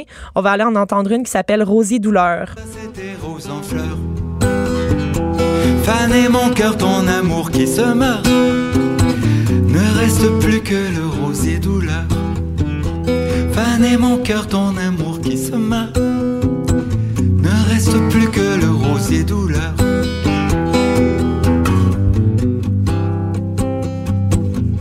C'est simple musicalement. C'est Oui. gu- guitare seulement, là. Oui, exactement. Puis toutes les chansons ont été jouées comme ça, seulement euh, voix et guitare, et ils sont toutes enregistrés s- dehors, chez lui, sur son balcon. Fait qu'on va entendre, euh, par exemple, des animaux dans la ruelle, des autos passées. Ça se veut très simple, très euh, à l'état pur, en fait. Est-ce que Jean Leloup, c'est... euh, Est-ce que t'aimes ça, toi? T'es tu sais, quand Jean même. Leloup, quand, ouais? même quand même. quand Ben, même. Ben là, il y a eu une époque, là. euh, Ben oui, il y a eu de, de grandes époques Ben oui. d'ailleurs. Puis, fait que c'est ça, fait que toutes les pièces sont guitare-voix. Il va proposer 13 chansons sur tel- cet album-là. Les deux chansons qui sont sorties ce matin s'appellent L'Oiseau vitre et Rosier douleur qu'on vient d'entendre. Et donc là, ça sort le 24 mai. Puis le dernier album de Jean Leloup, ça datait quand même de 2015 avec Paradis City. Fait que les, les fans étaient euh, très contents ce matin. Je le comprends. Téléphone intelligent qui transforme carrément notre anatomie. Ah Oui, il y a une étude britannique qui dit que 5% de la population aurait un pouce plus gros que l'autre à cause des téléphones intelligents. Euh, ouais, est-ce que tu as les pouces plus gros? Ben Ouais. non, je pense pas que je suis aff- affecté. Ah, mais je trouve que le, ton pouce droit est un petit peu plus gros que l'autre. Une petite affaire. Mais il faudrait les mesurer ouais. euh, officiellement. Il faudrait faire une mesure officielle. Euh, en fait, c'est que euh, les jeunes seraient plus touchés aussi hein, par cette, cette transformation du corps plutôt rapide. On nous dit dans l'étude que ça a pris des millions d'années pour l'évolution du corps, pour qu'il devienne ce qu'il est actuellement. Puis ça a pris juste 10 ans pour transformer les doigts de la main à cause de l'usage intensif du téléphone. Euh, c'est l'entreprise de téléphonie O2 au Royaume-Uni qui a sorti ce rapport-là qui est basé sur l'utilisation de 2000 personnes. Et euh, ça nous dit notamment que euh, le pouce qui travaille le plus euh, entre les deux, quand on texte par exemple ou quand on, on va sur des, euh, des applications mobiles, euh, ça pourrait faire en sorte qu'il deviendrait 15% plus gros. Celui qui. C'est ça. Ça, je pense que c'est les gens qui pèsent trop fort. Ben, je sais pas, mais en tout cas, moi, je, je regardais mes pouces tantôt, puis là, je savais pas trop quoi penser. Ils ont l'air normaux, mais euh, puis une personne sur huit des- chez les 18-34 ans aurait développé des difformités euh, de, des mains en tapotant sur des Mais je suis téléphones. surpris que ce soit plus les mains que le cou, là, ou la tête, ou la position de la tête penchée. Mais peut-être qu'il y a d'autres études qui sont qui sont Ouais. plus précisément axées là-dessus, notamment euh, les ordinateurs là, c'est pas très bon. Autant que les téléphones, les ordinateurs c'est pas très bon pour le cou et le dos et le- la posture en général. Et 8% des Britanniques auraient aussi développé un creux au niveau du petit doigt de l'auriculaire à cause de la façon dont ils tiennent leur téléphone. Fait que finalement, on va se ramasser avec des, des, des doigts Non, mais parce qu'un pas. un jour, un jour, il faudra qu'il soit greffé, là, tout simplement. Oui, ça faudrait qu'il soit greffé à nos mains. Ça serait beaucoup plus simple. Ouais, on sauverait bien du, bien du trouble. Ouais. Euh, euh, oui, on en a parlé tout à l'heure avec, euh, avec Jean. Un moment de sport assez unique hier au Canada. Oui, il y en a qui étaient déchirés hein, hier entre regarder la soirée artiste et regarder le septième match de la demi-finale de l'Association de l'Est de la NBA. Euh, les Raptors de Toronto qui affrontaient les 76ers de Philadelphie. C'est un scénario impossible. là. Cerna- scénario impossible. C'est 90 à 90. Ouais, C'est un septième match. ouais. Il reste 4 secondes au cadran. 4.2. 4.2. Et, et là, euh, Kawhi Leonard qui a fait un panier incroyable. Ça rebondit trois fois sur l'anneau Mais avant en fait, la d'entrer. 4.2, il n'a pas fait le panier. Non, il, est parti à, il est parti à dribbler. Puis là, dans, dans la dernière seconde, il a fait son panier. Euh, donc, Toronto a pu éliminer Philadelphie 92 à 90. Et ils accèdent à la finale de l'Est. et ce sera, c'est vraiment une vidéo qui a fait le tour du web. en fait, il y a deux vidéos. Oui. Tu as la vidéo le jeu lui-même. Parce qu'il faut voir que le ballon n'est pas rentré direct dans le panier. Rebondi plusieurs fois sur l'anneau assez que Leonard a le temps de s'asseoir. Quand le ballon rentre, il est assis avec les yeux ronds, ronds, ronds pour voir il va-tu tomber à travers le filet ou il va tomber à côté? Mais il y a une deux. Ça, c'est donc ça, la vidéo du jeu, puis du panier, puis des célébrations de l'équipe. Ouais. Mais il y avait une caméra sur la foule parce qu'à l'extérieur. La foule se lève. Ah ouais. Non, mais à l'extérieur de l'amphithéâtre, les gens qui n'ont pas de billets, les, les, gens qui sont juste venus fêter devant un écran géant. Ouais c'est fou de les voir parce que quand le ballon niaise puis qu'il rentre pas là, tu penses que toi tu vois juste leur face à la caméra fixe. Tu penses qu'ils sont en train de mourir, leurs yeux se décomposent, leur visage se crispe, puis quand le ballon passe à travers le filet, ils sont je sais pas combien de milliers sur la rue là, mais c'est la folie là.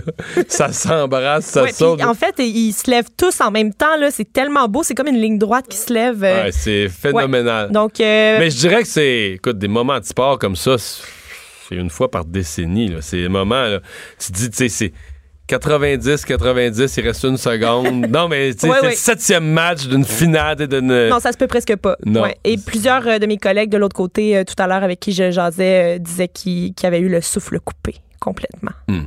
Je te dis, je suis pas fan de basket non, non, mais pourtant, t'as as, l'air complètement. Euh, non, mais là, le moment, écoute, non, mais c'est parce que le sport t'amène quand même dans des moments un peu uniques comme ça, là, trop, trop dramatique. Mario Dumont et Vincent Dessureau. Le retour de Mario Dumont. Après l'avoir lu et regardé, il était temps de l'écouter. Cube Radio. On est de retour. Quelques nouvelles en rafale. Euh, d'abord, euh, les chiffres euh, viennent de sortir. Je les vois sur les réseaux sociaux concernant le, gala artiste hier. Hein, c'est toujours une petite curiosité. Est-ce qui a été regardé, plus regardé, moins regardé? Ben, celui-là semble un beau succès. 1 728 000 téléspectateurs. c'est une hausse de presque 100 000 par rapport à l'an dernier, qui avait été plus 1 600 000. le gala artiste, c'est la cérémonie la plus vue à la télé la disque, les Gémeaux, on est plus aux environs du 1 million 300 000. Les Oliviers, 1, million 200 000. Donc, 1 million 728 000 hier soir pour ce gala artiste animé euh, par Jean-Philippe Dion et Marie-Pierre Morin. Euh, dans les autres nouvelles, euh, le groupe WestJet, donc c'est une compagnie d'aviation bien connue, siège social dans l'Ouest canadien, qui vient d'être racheté par un fonds d'investissement canadien, le fonds d'investissement Onex. Euh, donc, une entente conclue que la direction de l'entreprise Onex qui verse 31 dollars par action. C'est euh, donc une, euh, une transaction assez majeure. On avait parlé de, on avait parlé de Transat au cours des derniers jours. Mais euh, finalement, puis on se demandait même, on, voyait même peut-être que WestJet était un des joueurs intéressés à racheter Transat, mais là, il semble pas que c'était le cas, parce que WestJet était à vendre, donc le fonds d'investissement Onex qui s'est porté acquéreur de WestJet pour un montant total de 5 milliards de dollars. Euh, je vous rappelle ce qui s'est passé au cégep de Bécomo ce matin. Euh, finalement, on pourrait dire qu'il s'est il s'est passé quelque chose, mais il s'est rien passé. On, peut se faire rassurant tout de suite. À la fin, il n'y a rien eu.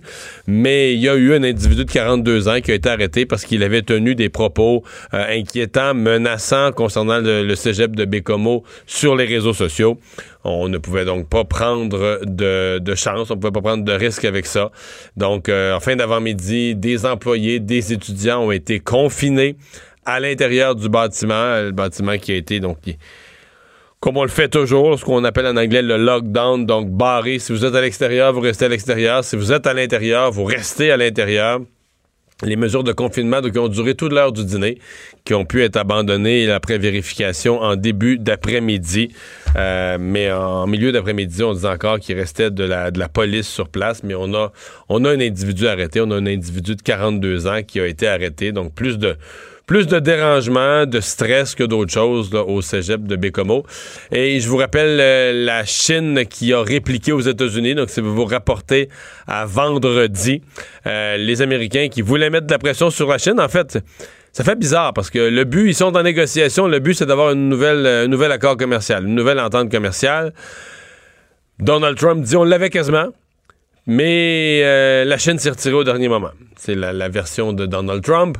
Euh, et donc, lui dit, ben là, la Chine abuse de nous, ça n'a pas de bon sens. Et vendredi, il a appliqué des droits punitifs, des droits de douane punitifs sur des marchandises pour une valeur totale de 200 milliards de dollars, des marchandises chinoises qui rentrent en Chine. Ben, ce qui devait arriver arriva. La Chine a répliqué ce matin euh, des droits de douane punitifs aussi sur les produits américains qui rentrent en Chine pour 60 milliards de dollars. Donc, est-ce que ça va euh, conduire? Est-ce que ces mesures augmentent la pression, causent des dommages à l'un et à l'autre, mais en même temps forcent tout le monde à négocier un peu plus? Peut-être. Euh, ça pas été tellement bon pour, euh, pour l'économie et les marchés boursiers. Ça a suscité plus d'inquiétudes que d'autres choses. Donc, au cours de la journée, on, le Dow Jones aura perdu 617 points, euh, donc 2,4% de perte aujourd'hui. ça a été donc c'est depuis le, début du mois de mai, depuis le 1er mai, c'est pas mal moins bon. Le début de l'année, du jour de l'an jusqu'au jusqu'au 30 avril, le marché boursier, ça avait été excellent, des gains vraiment spectaculaires. Mais là, euh, c'est plus le donc c'est plus l'atmosphère qui règne depuis euh, le début du mois de mai. Puis les négociations avec la Chine sont un gros, gros, gros facteur là-dedans. Le retour de Mario Dumont. Joignez-vous à la discussion. Appelez ou textez. 187 Cube Radio. 1877 827 2346. C'est une discussion qui revient. Comment traiter du point de vue fiscal les géants du web? Euh, vous allez vous souvenir peut-être qu'à la dernière élection, en fait, c'est un peu Stephen Harper qui avait euh, parti de balle en accusant ses adversaires, entre autres, de, vouloir créer la, taxe Netflix. Euh, bon, les gens, évidemment, la population en général n'aime pas tellement payer des nouvelles taxes. C'était quand même un drôle de concept, si vous voulez mon avis, la taxe Netflix, parce que n'y a personne qui a jamais parlé d'une taxe Netflix. Tu parlais de la, TPS. Puis la TPS, personnellement, je me dis, mais là, soit qu'elle s'applique ou qu'elle s'applique pas, mais c'est pas une nouvelle taxe, la taxe Netflix. C'est que tu appliques juste la TPS à l'ensemble des biens et services et euh, tu, tu décides pas d'exclure euh, certains joueurs d'une taxe que tu fais payer aux autres. Mais enfin, euh, cette idée de, de taxe Netflix a quand même sais, ça a marché. Les conservateurs ont un peu embarqué les libéraux dans leur jeu, qui eux aussi ont proposé de ne pas mettre en, place une taxe Netflix, de telle sorte que euh, quelques années après, on est toujours dans un même régime. Euh, et c'est le NPD qui aujourd'hui s'engage à soumettre les géants du web aux mêmes règles de fiscalité que tous les autres joueurs des industries. On va tout de suite rejoindre euh, Alexandre Boulris, qui est le député de Rosemont, la, la, petite patrie, mais lieutenant du NPD au Québec. bonjour, M. Boulris. Bonjour, M. Dumont. Bon, euh, comment vous euh, comment vous comptez vous y prendre? Parce qu'au ministère des Finances, on semble dire que ce serait d'une énorme complexité de faire ça. Ah oui, c'est tellement compliqué que le gouvernement du Québec l'a déjà fait cette année, puis ça fonctionne très bien. C'est tellement compliqué pour appliquer la TVQ, là, on s'entend. Puis c'est tellement compliqué que même Netflix, puis il y avait un article dans le Toronto Star ce matin qui disait s'ils nous demandent de la charger, on va le faire. Donc, je comprends pas cette réticence-là des libéraux de Justin Trudeau de pas appliquer une taxe que n'importe quel consommateur va euh, va euh, va payer là, quand on va acheter n'importe quel produit dans le commerce du coin, de notre quartier, de notre village. En fait, ça crée une situation de deux poids, deux mesures où tu as, des joueurs qui sont avantagés. On parle de Netflix, mais on pourrait parler aussi euh, d'Amazon.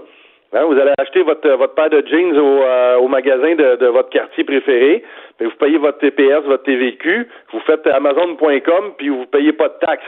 Ça, ça donne à Amazon un avantage compétitif de 15 C'est pour ça qu'il y a des gens comme Peter Simons qui, depuis une couple d'années, déchirent leur chemise puis disent c'est pas juste, c'est pas juste pour nos créateurs, nos producteurs culturels, puis c'est pas juste pour nos commerçants locaux non plus. Ouais. Euh il y a quand même une. Dès qu'on parle de ça dans nos émissions, il y a une partie des gens qui nous écrivent et qui disent Nous, là, on en paye assez de taxes, on est écœuré de payer des taxes. Il y a quelques affaires comme ça où on réussit à épargner des taxes, qui vont nous dire ben, gang d'innocents, là, arrêtez de nous proposer de rajouter des taxes là-dessus. C'est sûr, puis je comprends cette réaction-là des gens, mais comme vous l'avez dit au départ, on n'ajoute pas une taxe parce que c'est pas normal qu'elle soit pas appliquée. Ou sinon, ben là, on va décider que tel commerce, telle entreprise, telle compagnie, eux autres qui ont le droit, eux autres qui n'ont pas le droit. Mais ça, c'est pas un régime fiscal qui est, qui est équitable. Il faut que tout le monde puisse patiner la même patinoire. Puis moi, je dirais, si ça désavantage nos, nos, euh, nos producteurs culturels, puis nos, nos petites puis moyennes entreprises au Québec, à un moment donné, ça va nous coûter des jobs, là. Et ça aussi, ça, ça des, c'est des conséquences qui sont, qui sont importantes. L'autre affaire, c'est qu'on parle beaucoup de, de taxes Netflix quand vous abonnez à ce, ce produit-là. Mais euh, ce qu'on dit pas, c'est que les, ces gens-là du web, ils payent pas non plus leur part d'impôt au gouvernement fédéral. Là. Euh, Google puis, euh, Facebook au Canada, ça paye du 1 puis 2% d'impôts. Euh, ça, c'est des milliards de dollars que qui nous manquent pour euh, payer nos routes, pour payer nos écoles, pour payer nos hôpitaux, pour payer nos médecins, etc., etc. Donc, euh, comment ça se fait qu'une compagnie québécoise va payer 15% d'impôts fédéral, peut-être l'équivalent à peu près au gouvernement du Québec, puis tu as ces géants-là qu'eux autres, parce qu'ils amènent leur profit dans l'évasion fiscale dans des paradis fiscaux, ils payent pas leur part. Puis il y a des pays comme la France cette année qui vont taxer directement le chiffre d'affaires de ces géants du web-là.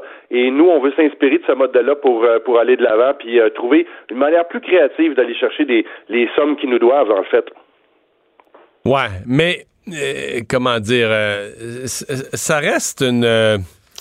ça reste un débat où les, citoyens ont, le sentiment que le...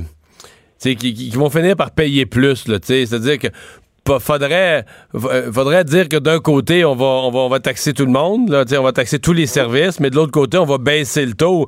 On a l'impression qu'il faudrait que les citoyens sentent qu'ils vont le rééconomiser ailleurs, parce que sinon, ils font, ils font le calcul, puis ils disent, bon, ben moi, à la fin de mon année, je vais avoir eu une, deux, trois, quatre, cinq de mes transactions de plus qui vont être taxées, puis à la fin, ça va être une soustraction dans mon portefeuille. Et l'affaire, c'est que quand tu as quelqu'un comme. Quand tu as des, des joueurs majeurs, là, Amazon, euh, Netflix, euh, que ce soit Facebook ou Google, qui payent pas leur part d'impôt. Mais quand il y a des frais qui augmentent pour notre système de santé, pour nos transports, pour euh, un paquet d'affaires en éducation, mais comme si c'est pas eux autres qui payent, ça va être la classe moyenne puis les consommateurs puis les citoyens québécois qui vont payer la facture. Fait qu'en fait, il faut qu'ils payent leur part pour que ça nous coûte hmm. moins cher. Parce que nous autres, là, les salariés, là, ceux qui gagnent un chèque à toutes les deux semaines, là, c'est bien rare qu'ils vont mettre cet argent-là dans les îles Caïmans puis, euh, puis, puis, des Barbades, puis ils payent leur part d'impôt, puis il n'y a pas moyen de s'en aller de, de Revenu Canada puis Revenu Québec qui va leur courir après. Alors que ces grands joueurs-là, mais si on leur taxe, si on les taxe directement sur leur chiffre d'affaires annuel, ben on va être capable directement d'aller chercher des revenus qui nous sont volés en ce moment-là. Ces revenus-là, ils nous les, ils nous les doivent. Alors que quand ils mettent leurs profits dans des paradis fiscaux, on court après puis il n'y a rien à faire. Ils sont quand même, euh, on parle de Facebook, Google, c'est des géants qui ont quasiment comme encerclé le gouvernement. C'est-à-dire, vous venez de nous dire, euh, sur les ventes qu'ils font, ils ne payent pas la taxe. Ils mm. Euh, ils payent pas vraiment d'impôts, ils sortent leurs profits, donc ils payent pas vraiment d'impôts au Canada. Mais en contrepartie, quand le gouvernement veut faire des publicités, on, nous expliquait, ben, tu sais, s'il faut que quelque chose, je sais pas, l'armée veut, l'armée veut recruter ou peu importe, la seule place où prendre la publicité pour que ça marche, pour que ça soit vu, ben c'est sur Facebook.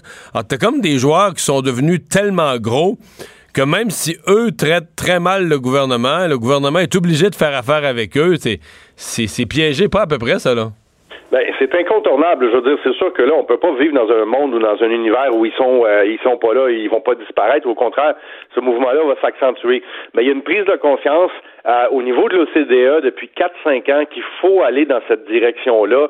La France a pris le premier pas, mais c'est également étudié au Royaume-Uni, en Espagne, en Nouvelle-Zélande, en Italie. Je pense qu'on doit embarquer dans ce mouvement-là international, de dire à ces, à ces gros, gros joueurs-là, écoutez, vous devez fonctionner avec des règles du jeu qui sont clean, qui sont les mêmes pour tout le monde, euh, parce que sinon, ça, ça, ça fonctionnera pas. On n'aura pas les moyens, à un moment donné, comme gouvernement, d'être capable d'assurer des programmes de base qu'on veut offrir à, nos concitoyens, à nos concitoyennes. Puis je pense que l'ensemble du monde occidental est en train de, de réaliser ça. Puis nous, ce qu'on dit, c'est que au lieu de dormir au gaz, là, comme les libéraux de Justin Trudeau ils font, ben, on devrait être proactif puis aller de l'avant. Donc, ce que vous avez préconisé aujourd'hui, c'est quoi? Est-ce qu'on parle carrément d'un pan de votre programme électoral pour la, prochaine élection? C'est exactement. C'est un pan du programme électoral, c'est-à-dire appliquer la TPS à l'ensemble des joueurs, taxer ces gens du web sur leur chiffre d'affaires annuel. Puis la troisième chose, c'est changer l'article 19 sur la, la publicité justement qui sont achetées dans des euh, dans des euh, les médias numériques parce que assez bizarrement, comme la loi est vieille, euh, quand tu achètes une publicité sur un journal étranger, tu n'as pas de déduction d'impôt, mais si c'est un site web étranger comme Facebook ou Google, là, tu as ta déduction d'impôt et on perd des, des dizaines de millions de dollars chaque année à cause de ça. Il s'agit de changer la loi fiscale du Canada, puis on va être capable d'éliminer cette, cette, cette bizarrerie-là. Enfin, c'est le, le, plan en trois points qu'on a présenté pour notre plateforme aujourd'hui, là, avec mon collègue de, de Sherbrooke, euh, Pierre-Luc Dussault. Mais Alexandre Boulris, euh, merci beaucoup de nous avoir parlé. Ça fait plaisir, M. Dumont. À bientôt. Au revoir. J'enchaîne avec quelques autres nouvelles. Ouais, mais ça, intéressant. On va surveiller ça. Ça met une pression. Moi, personnellement, je veux dire, moi, personnellement, je comprends pas qu'est-ce qu'on a fait au Canada. Euh, ça, je veux dire, c'est la même affaire que si on décidait dans un magasin, là, on disait les marchandises là, qui sont fabriquées au Canada vont être taxées. Les marchandises qui sont importées, si on va pas être taxées, vont venir moins cher. Donc, tu décourages ton économie locale. Puis euh, là, ben, on dirait qu'on le voit pas parce que, bon, Netflix, c'est Netflix, une compagnie étrangère.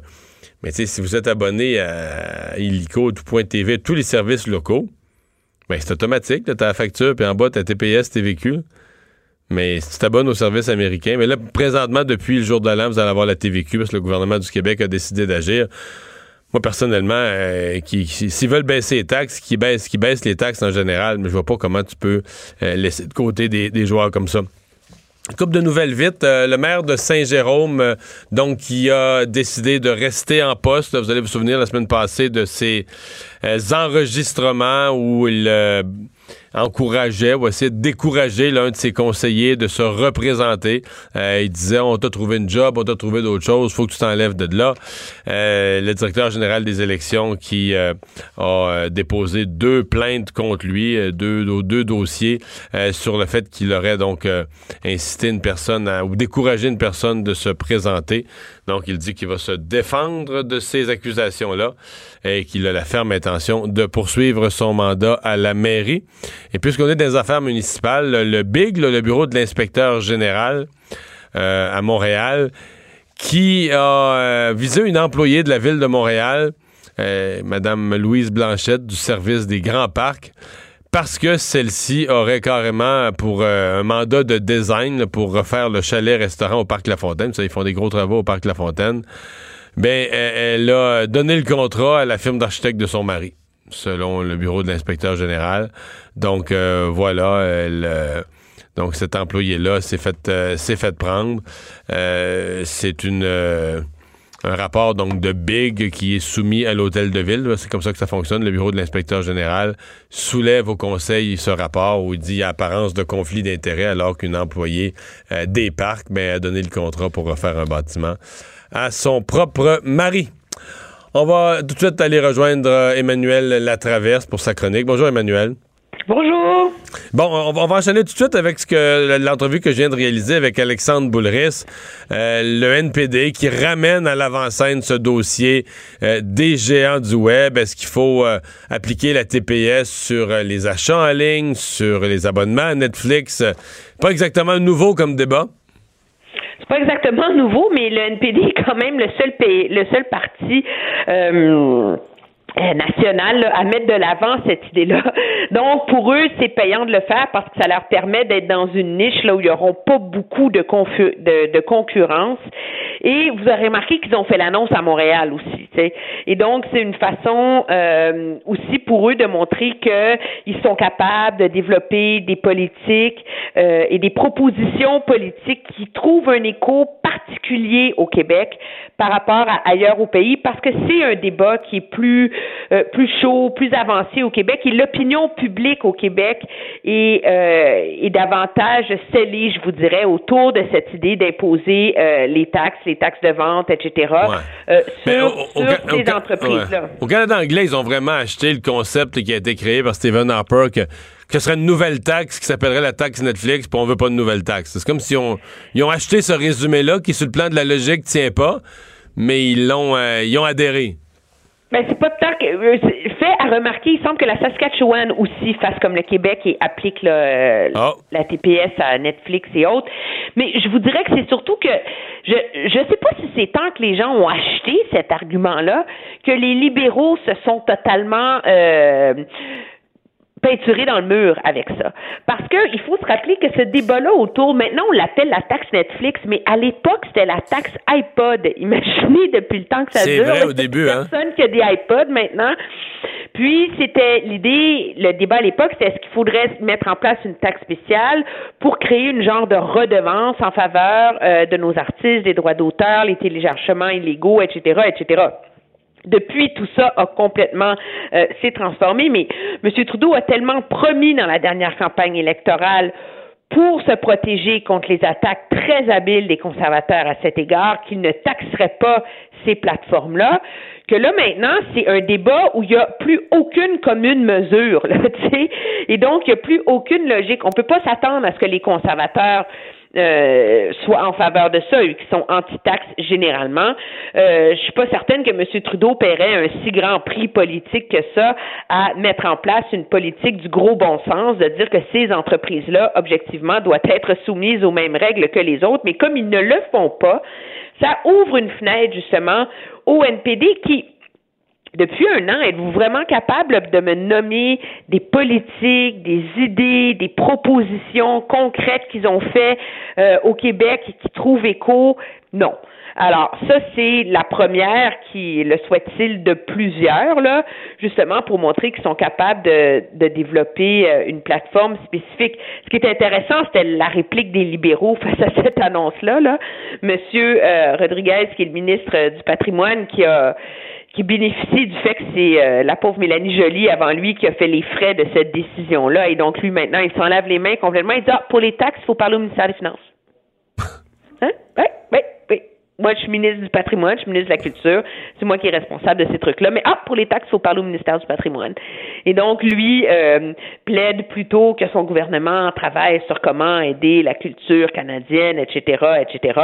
Mais on sent que le gouvernement a pas beaucoup de nouvelles propositions à faire à ce chapitre-là. C'est des munitions qui se gardent pour la campagne électorale, fort probablement, parce que ça fait quand même un an là, que le gouvernement et que les libéraux travaillent sur euh, la deuxième étape de l'espèce de politique culturelle que Mélanie Joly avait mis en place. À suivre. Euh, autre sujet qui euh, marque l'actualité aujourd'hui, c'est le le conflit. ouais, le conflit entre Québec et Ottawa. Min- minimisé quand même.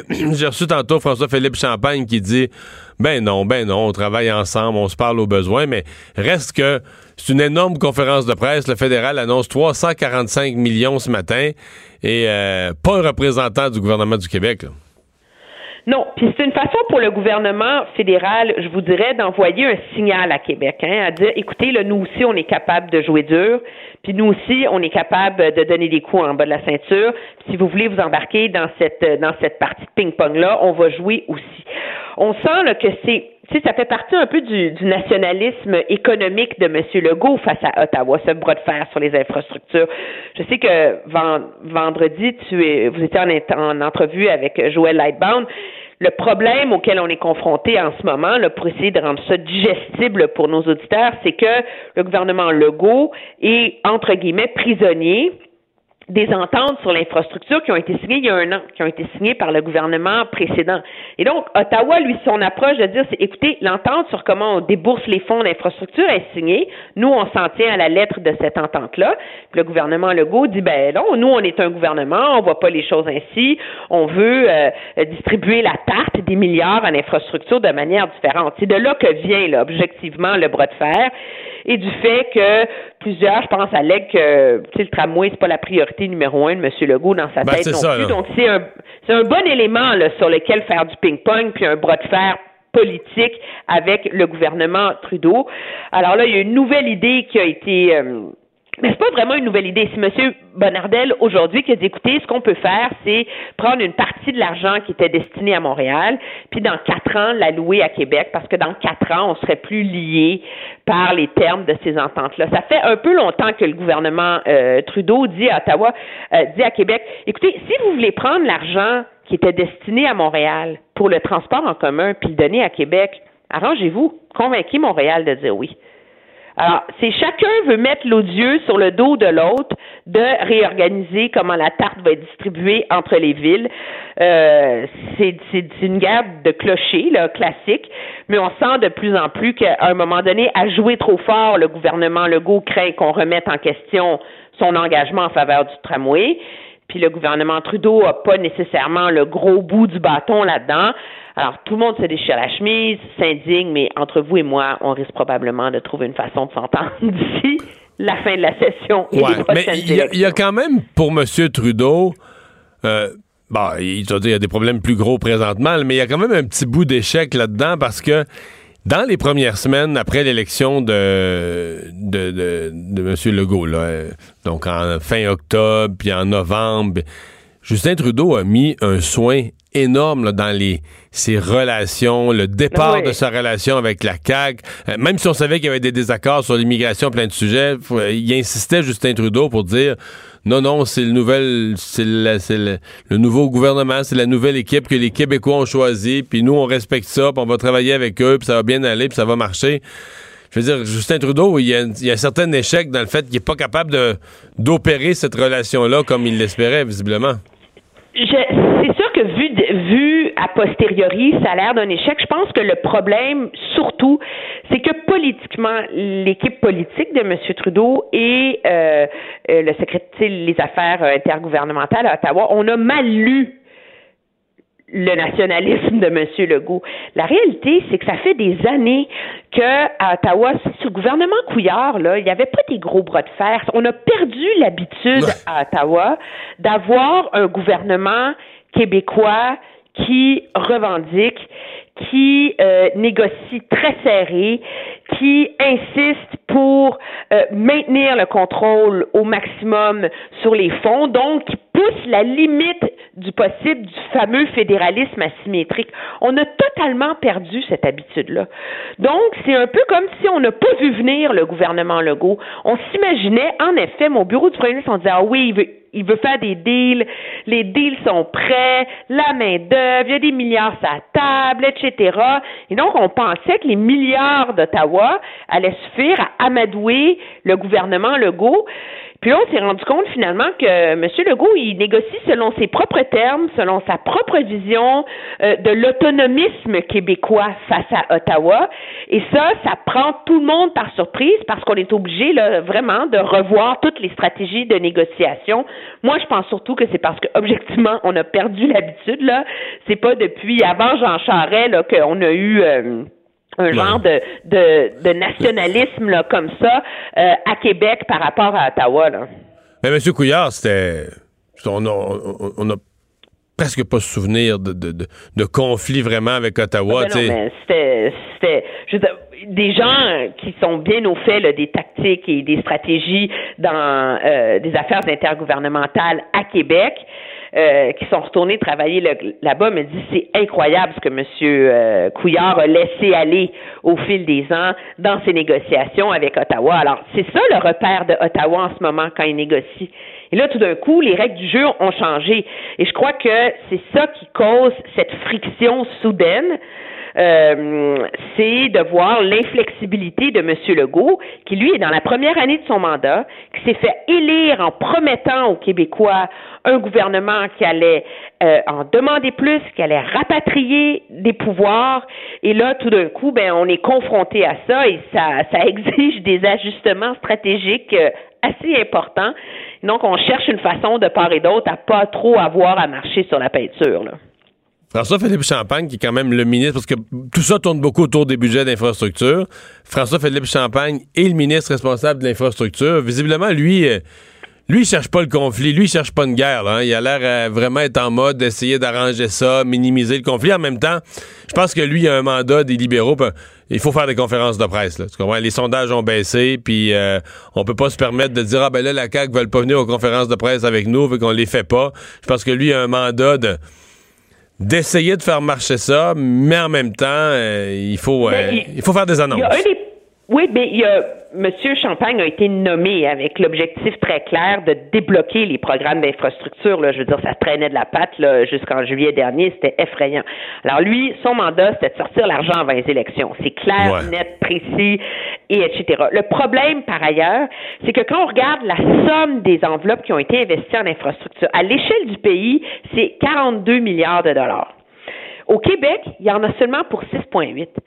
Donc, dites-vous que, tu sais, grosso modo, le Québec a droit au quart de l'argent, mais il y a à peine 16% de l'argent qui a été dépensé au Québec.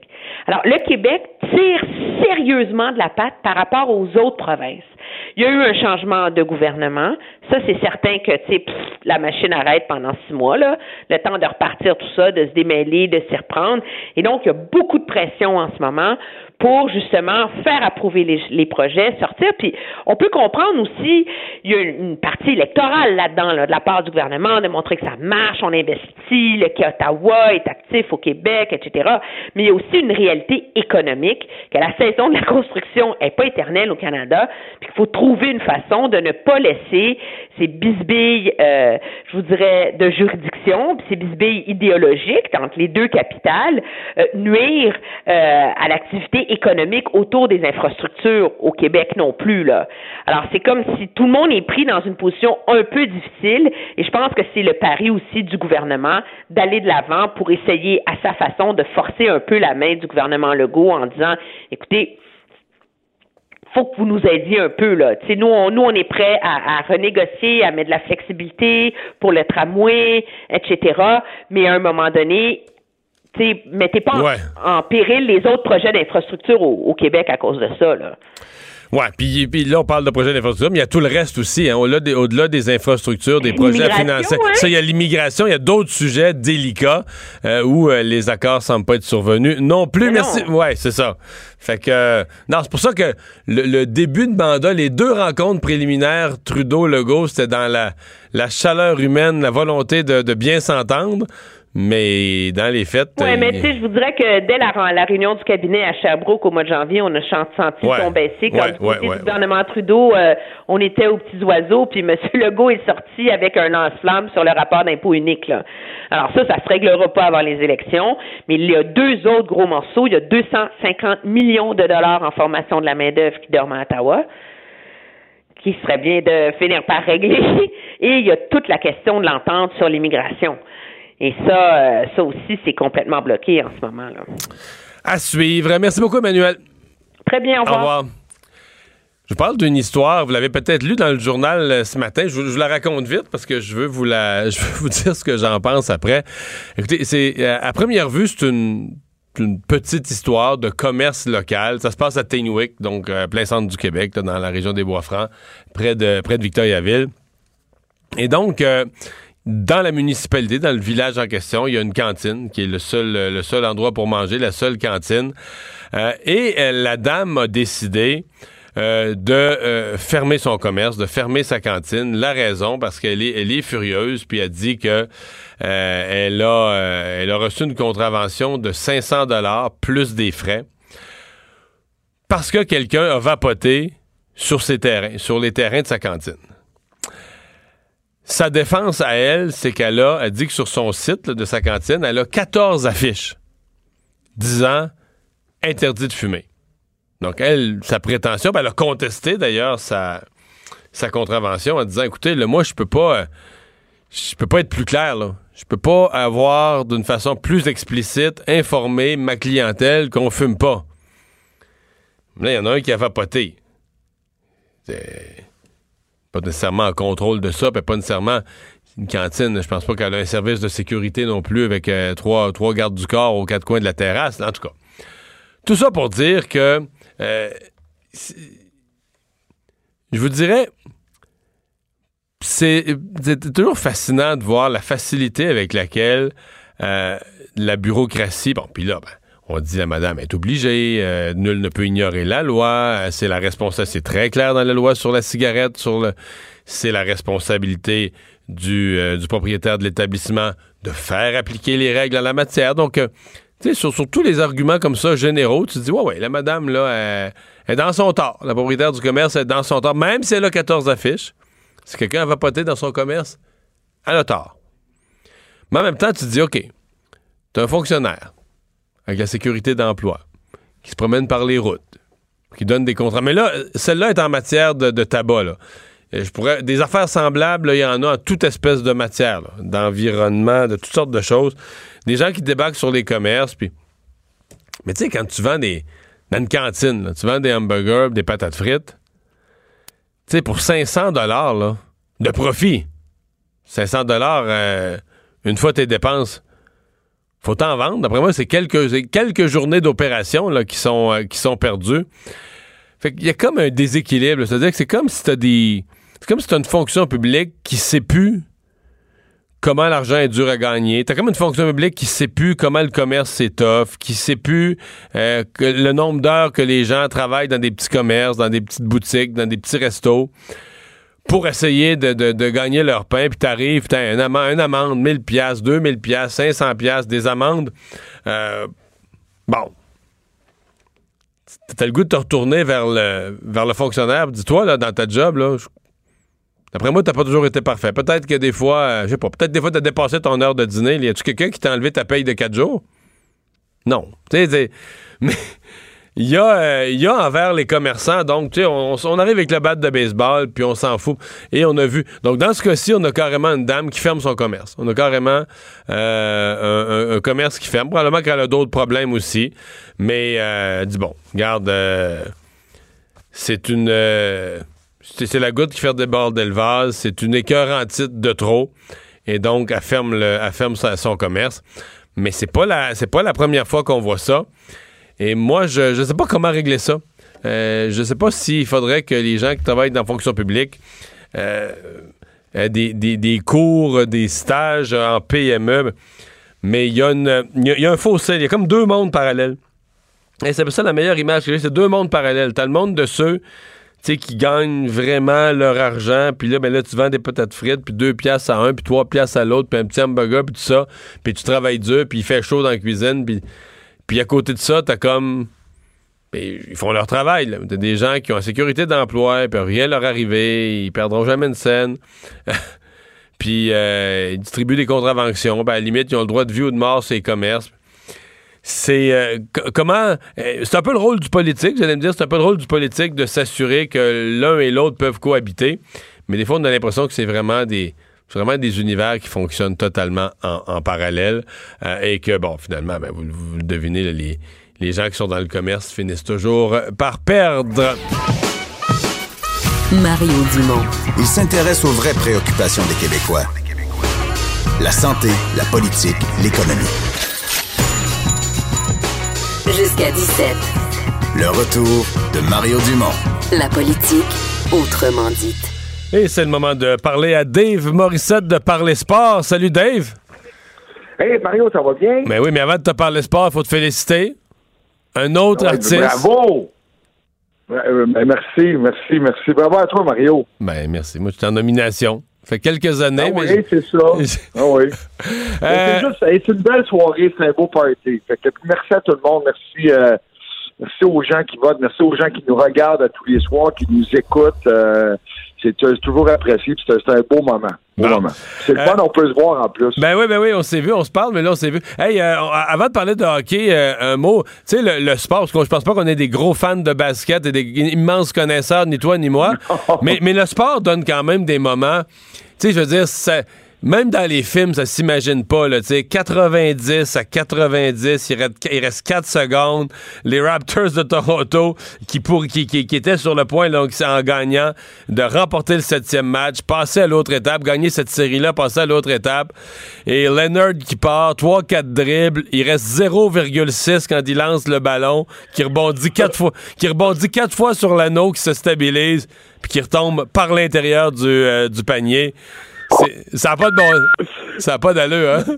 Non, ça n'a pas d'allure. Puis, tu as raison de dire, on n'est peut-être pas. Mais moi, sérieusement, j'aime le basketball. J'ai juste pas le temps de regarder le basketball. Tu sais, c'est comme j'aime le baseball, mais qui a le temps de passer quatre heures devant un match de baseball et écouter tous les matchs de hockey? Je suis un grand fan de football, mais je trouve pas le temps de le faire aussi. Mais des moments comme ça, c'est moi c'est pour ça que je me trouve tellement privilégié de travailler dans le sport parce que des moments uniques comme ça qui, qui, souvent te font dire, tu sais, des moments incroyables, extraordinaires, tu te, tu te demandes toujours, ces athlètes-là, là, tu sais, ces gars-là qui s'entraînent toute leur vie, qui, qui, qui, sont à, l'entraînement tous les jours, à l'aréna, tu sais, de faire un panier comme celui-là, jusqu'à quel point ça peut être. Mais ça, t'en rêves toute ta vie, là. Magnifique, extra. Non, mais c'est ça, c'est un moment unique. Ce gars-là, là, il va vivre, il, va revoir ce moment. Aujourd'hui, là, présentement, là, et puis il y a des gens qui pensent que j'ai jamais marqué de but, là, mais j'ai vécu des bons moments, peut-être pas dans le national, mais dans d'autres ligues, j'ai marqué des buts importants. Mais tu te lèves le matin, c'est comme si tu étais le roi. C'est comme si tu te sens comme le king. C'est vrai. Tu as fait quelque chose d'unique. Les Phillies, mais je vais te donner un exemple, OK? Puis ça n'a aucun lien avec ce que lui a fait, là. Mais moi, je me rappellerai toujours d'un match à Montréal contre Chicago où je m'étais battu avec Bob Probert, OK? Et euh, je m'en vais avec mon épouse après. Puis je marchais dans les rues de Montréal. Les gens m'arrêtaient. Parce que Bob Probert, c'était comme le king. Ah ouais, de la Ligue. chanceux. J'avais passé le co, mais oh, c'est le king de la Ligue. Mais je, me suis senti comme un héros. Fait qu'imagine, imagine comment Leonard se sent aujourd'hui. Tu sais, c'est ça, le sport, c'est rassembleur, c'est unique. Et je veux dire, peu importe si t'aimes ou pas le basketball aujourd'hui, mais on est obligé d'en parler. Bon. À suivre. Hey Dave, euh, il y a comme un, sentiment que la, la présente ronde des séries, tu avais deux équipes, euh, disons, favorites, Boston, San Jose, tu avais deux équipes Cendrillon qui s'étaient insérées. Est-ce que les équipes Cendrillon sont en train de se transformer en citrouille, là? Écoute, j'en parlais hier avec, avec Michel avec Fergie avant le gala.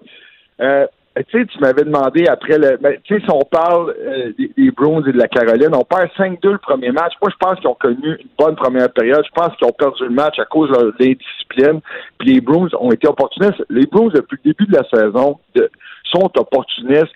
C'est l'équipe, c'est l'équipe la plus constante pour moi de la Ligue nationale. T'as jamais eu de période creuse. Puis t'as un gars comme Grizzly qui marque des buts. Euh, tu sais, il sort de où? C'est qui? Il joue sa troisième paire de défenseurs. Matt Grizzly en a marqué deux euh, en fin de semaine encore.